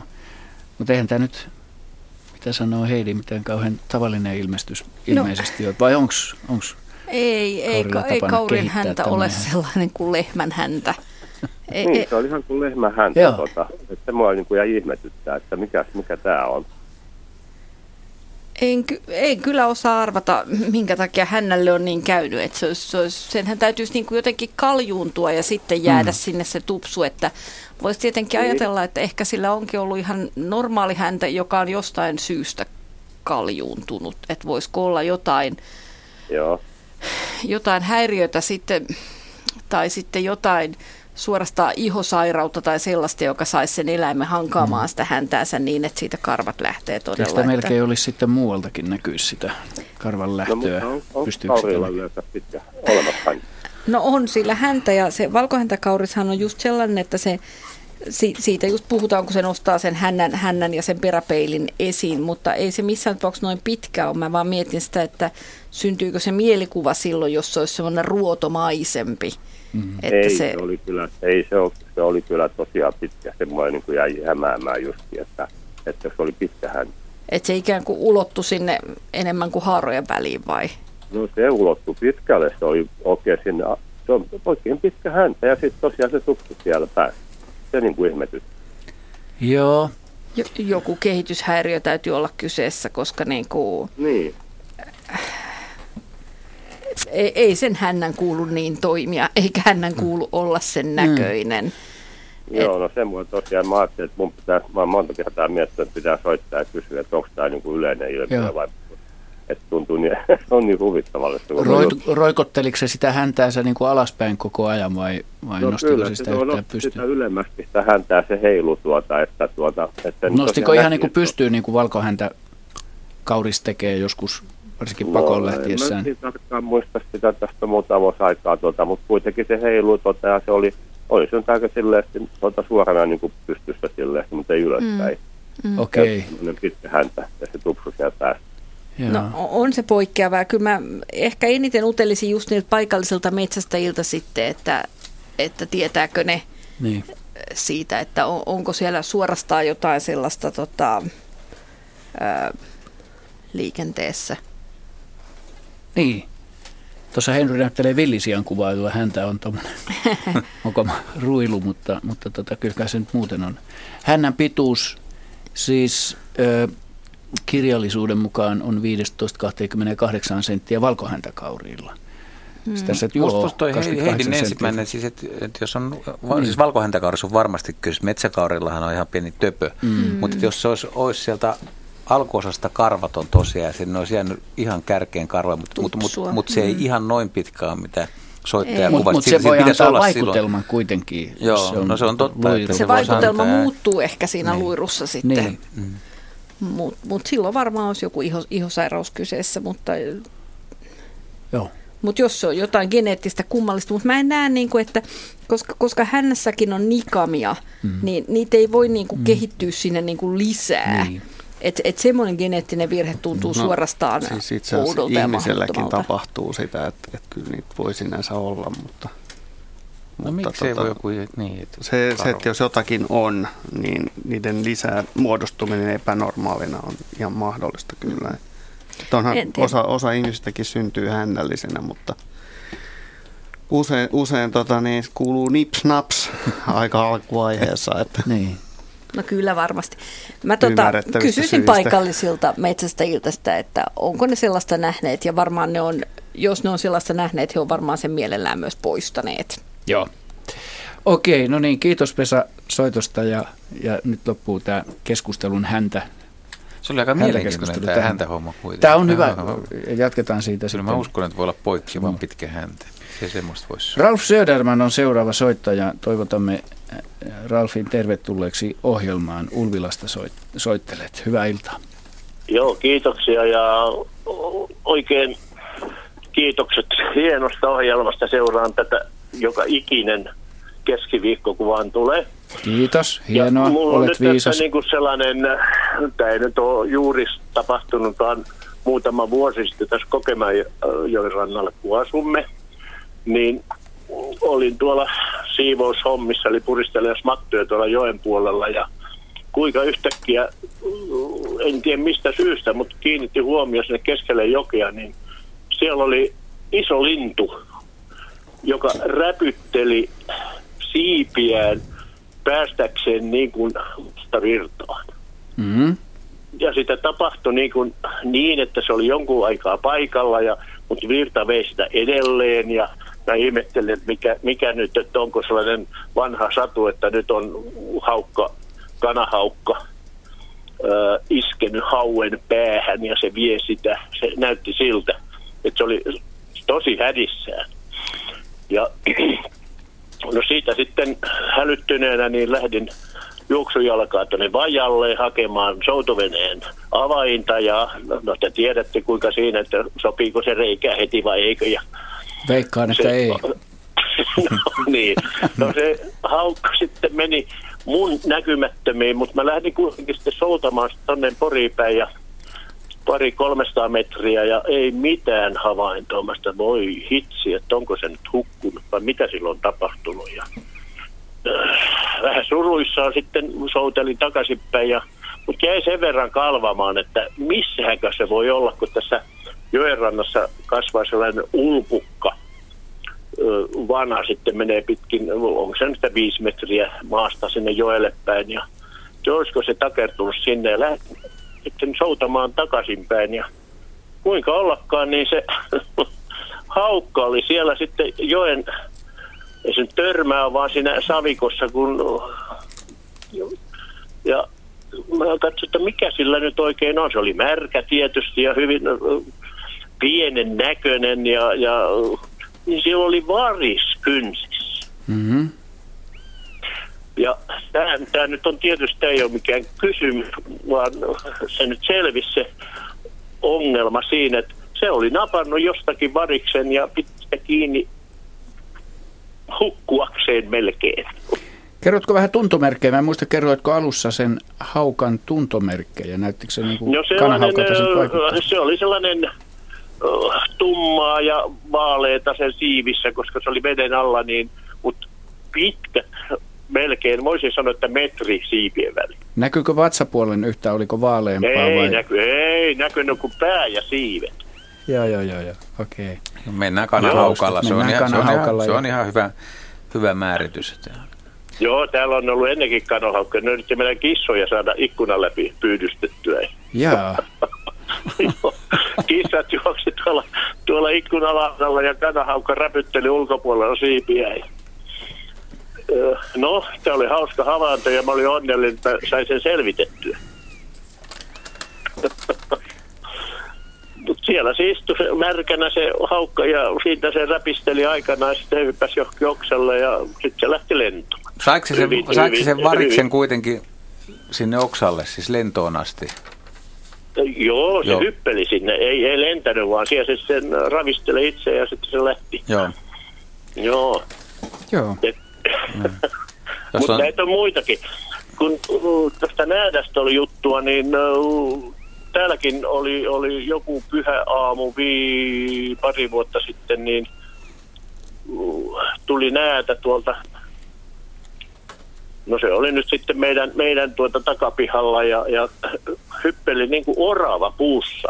Mm-hmm. Ja mä otin sitä videokuvaa Ja mietin, mitä se, mitä se nyt oikein aikoo, niin tuossa meidän jokirannassa on sellaisia sepramäntyjä, siellä on harakanpesä ja eikä aikaakaan, kun sieltä tippui sitten harakan munia, Joo, niin kuin kuoria. Et niitä se sitten söi. joo. Okei. Joo. Vielä yksi, saako vielä sanoa? No jos lyhyesti, kiitos. Lyhyesti. Ja. Näistä, äh, näistä puluista, eli, eli sepelkyyhky ja sitten on sellainen turkinkyyhky, pieni, Joo. pienempi punarintainen. Joo. Niin ne söivät tuolla meidän ruokintapaikan ö, koivun alla niin kuin yhdessä. Ö, Sep, ö, niitä sepelkyyhkyjä oli kaksi, kolme kappaletta ja sitten oli turkinkyyhkyjä oli neljä, viisi Joo. yhtä aikaa. Että tällaisia havaintoja täältä on. Hienoja havaintoja, Ralf. Kiitos näistä ja oikein hyvää lopputalvea sinne Ulvilaan. Turkikyyhkyhän tuntuu olevan tuolla länsirannikolla selvästi yleisempi kuin Mm. mitä, mitä täällä meillä Helsingin seudulla. Joo, mutta se on silti harvinaistunut. Se on harvinainen laji nykyään Suomessa. Että Joo, mä, varmaan Mikä arvio Juhalla on? Kanaha, siis mä lukumäärää mä en muista, mutta siis, mutta- siis pedot on tullut kaupunkeihin. arvio, arvio. Ja mä kans epäilisin, että Että varpushaukalla on osuutta, osuutta sekä asiaan, varpusta että- kanahaukalla. Niiden, niiden talvikäyttäytyminen taajamissa niin on, on vaikeuttanut noiden talvehtimismahdollisuuksia. Joo, epäilemättä. No, emme takeru siihen. Mutta, Mutta saako minuutista kertoa tähän näätä hommaan vielä, mikä jäi tuossa 55 sanomatta? sek- 55 Vi- sekuntia. Menee siinä ajassa. Hokkasen Tatu kertoi, hän, hän rengastaa paljon noita töyhtötiaisia. Töyhtötiainen pesi Joo. aika aikaisin huhtikuussa ja, ja heillä on paljon pönttöjä tuolla Kymenlaaksossa ja on, Mhm. on niin kuin reitti, niin jos, jos sinne tulee semmoisia näätiä, jotka oppii tämän reitin, niin ne on kuulemma aika, aika hyviä kollaamaan näitä töyhtötiaisen pönttöjä. Ja töyhtötiainen aika harvoin pesi pöntössä, mutta se tota, ne on joutunut jopa siirtämään niitä, koska silloin ei ole ruokaa tarjolla niin paljon, kun töyhtötiainen pesi, pesi huhtikuun puolella, että, että siellä on mittavia, mittavia tuota, tapahtumia ollut. Ja, ja ne on keksinyt semmoisen pönttöhomman, että se pönttöön, pönttöön tehdään kaksi reikää, toinen tehdään niin ylös sinne, että nähdään käpälä ei yltä sieltä sinne poikasiin ja muniin, että siellä on tämmöinen Joo, okei, Heidi Mutta lyhyesti. sanon, että näätähän on niin ovela, että se, jos, se, jos se asuu pienellä reviirillä, niin se tuntee sen reviirin tosi tarkkaan. Ja jos Mm. reviiri on taas huonompi laatuinen ja sen on pakko pitää isoa reviiriä, niin silloin se etsiminen on niin kuin satunnaisempaa. Mutta pienessä reviirissä se voi käydä just tyhjentää sitä pesää ikään kuin sitä, sitä myöten, kun munia tulee. Ja aina kun tulee uusi muna, niin aina tulee näätäkin. Okei. No niin, hyvät kuuntelijat, meillä on viisi minuuttia lähetysaikaa jäljellä. Ehditään yksi soittaja ottaa vielä mukaan ainakin lähetykseen. Lapualta soittaa Matti Pitkänen. Hyvää iltaa, Matti. Hyvää iltaa. Mulla olisi havainto tuosta käpytikasta ja sen pesäkolon rakentamisesta. Mm-hmm. No niin. Siinä ei mennyt kuin sellainen puolitoista vuorokautta, kun tuota niin, se poras re- reijän pesään ja sitten, oliko se tiistai keskiviikko, keskiviikkopäivänä, niin ne kaverukset sitten tuossa pihamännys, niin lenteli vähän peränjälkeen ja uros hyppäsi selkään. Joo.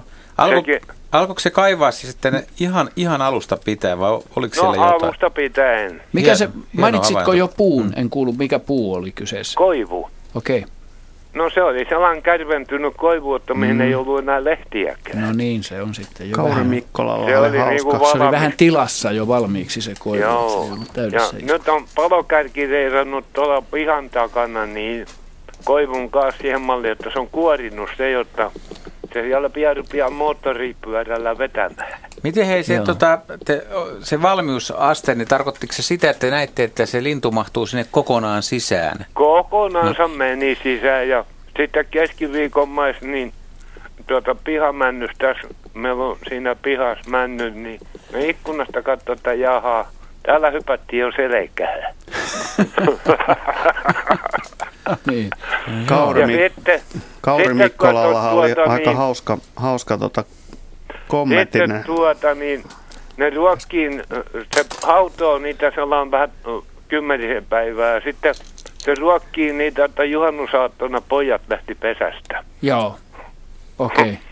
No, Joo. tosiaan viimeinen poika juoksi sitten tuonne kuusiaitaan ja lattiata katteli hetken aikaa juhannuspäivänä. Joo. Sitten sekin lenti mettään. Joo. Tässä on Hyvä hauska, niin. hauska seurata näitä lintuja. Ja tuohon tuli, oliko ne keltasirkkuja vai peltosirkkuja, niin nyt Jaa. parvit tuohon viljankuivaajalle kattelemaan. Keltasirkkuja.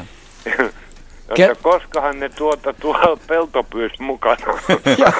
Ah, se on, Jaa, se on vaikea oikea, sanoa, oikea, mutta, hieno tarina mutta tuo. jatka, jatka tarkkailua siellä. Oli, oli tota, kiva havainto, hyviä soittoja, hyvät kuuntelijat, kaksi minuuttia jäljellä, ei kauheasti. Haluatteko vielä kommentoida tähän nopeasti, Jaska? Ja Voisin vaan sanoa, että edes meillä Kauri Mikkolalla edeltäjällä niin, niin oli hauska, hauska tota kutsuma nimi tälle lintujen parittelulle. Ja Niin. Se oli Peppu Pusu. Minä menin hiljaiseksi. Ei, ei olla No niin. Hei, mä haluan, mä haluan kommentoida ehdottomasti, Lyhyesti. koska tämä, tämä soittaja sanoi kaksi hienoa asiaa, Joo. mihin kukaan teistä ei kiinnittänyt huomiota. Käpytikka hautomisaika 10 vuorokautta. Se Joo. pitää paikkansa nopeimmillaan, se on tosi Joo. nopea hautomaan. Ja sitten hän kommentoi keltasirkkuja, jotka tuo peltopyitä mukanaan, koska tota, tämä on uusi juttu, mikä, minkä Mm. on lintuharrastajat huomannut, että siellä missä on keltasirkkuja, niin peltopyyt seuraa niiden käyttäytymistä. Hyvä huomio. Hyvät kuuntelijat, lähetyksemme lähestyy loppuaan. Kiitämme soittajia, kiitämme asiantuntijoita, kiitämme teknistä henkilökuntaa täällä studiossa. Seuraava lähetys on maaliskuun 11. päivä tähän samaan aikaan 18.03-20. Ja loppuun vielä kommentti tähän pitkähäntäiseen kauriiseen. Satu Poro on lähettänyt meille kommentin kuuluen tekstillä. Sattumalta kuulin, kun ihmettelitte hännällistä peuraa. Davidin hirvi on viime kesänä ollut karkuteilla pitkään Zoolandiasta ja muistaakseni oli karannut ennenkin. Ja täällä on kuvakin vielä mokomasta hirvestä ja todella tämä ei ole mikään pelles vanslös, vaan ihan kunnon häntä tuolla. No niin, toivotamme hyvää lopputalven jatkoa kuuntelijoilla ja palaamme asiaan maaliskuun 11. päivä.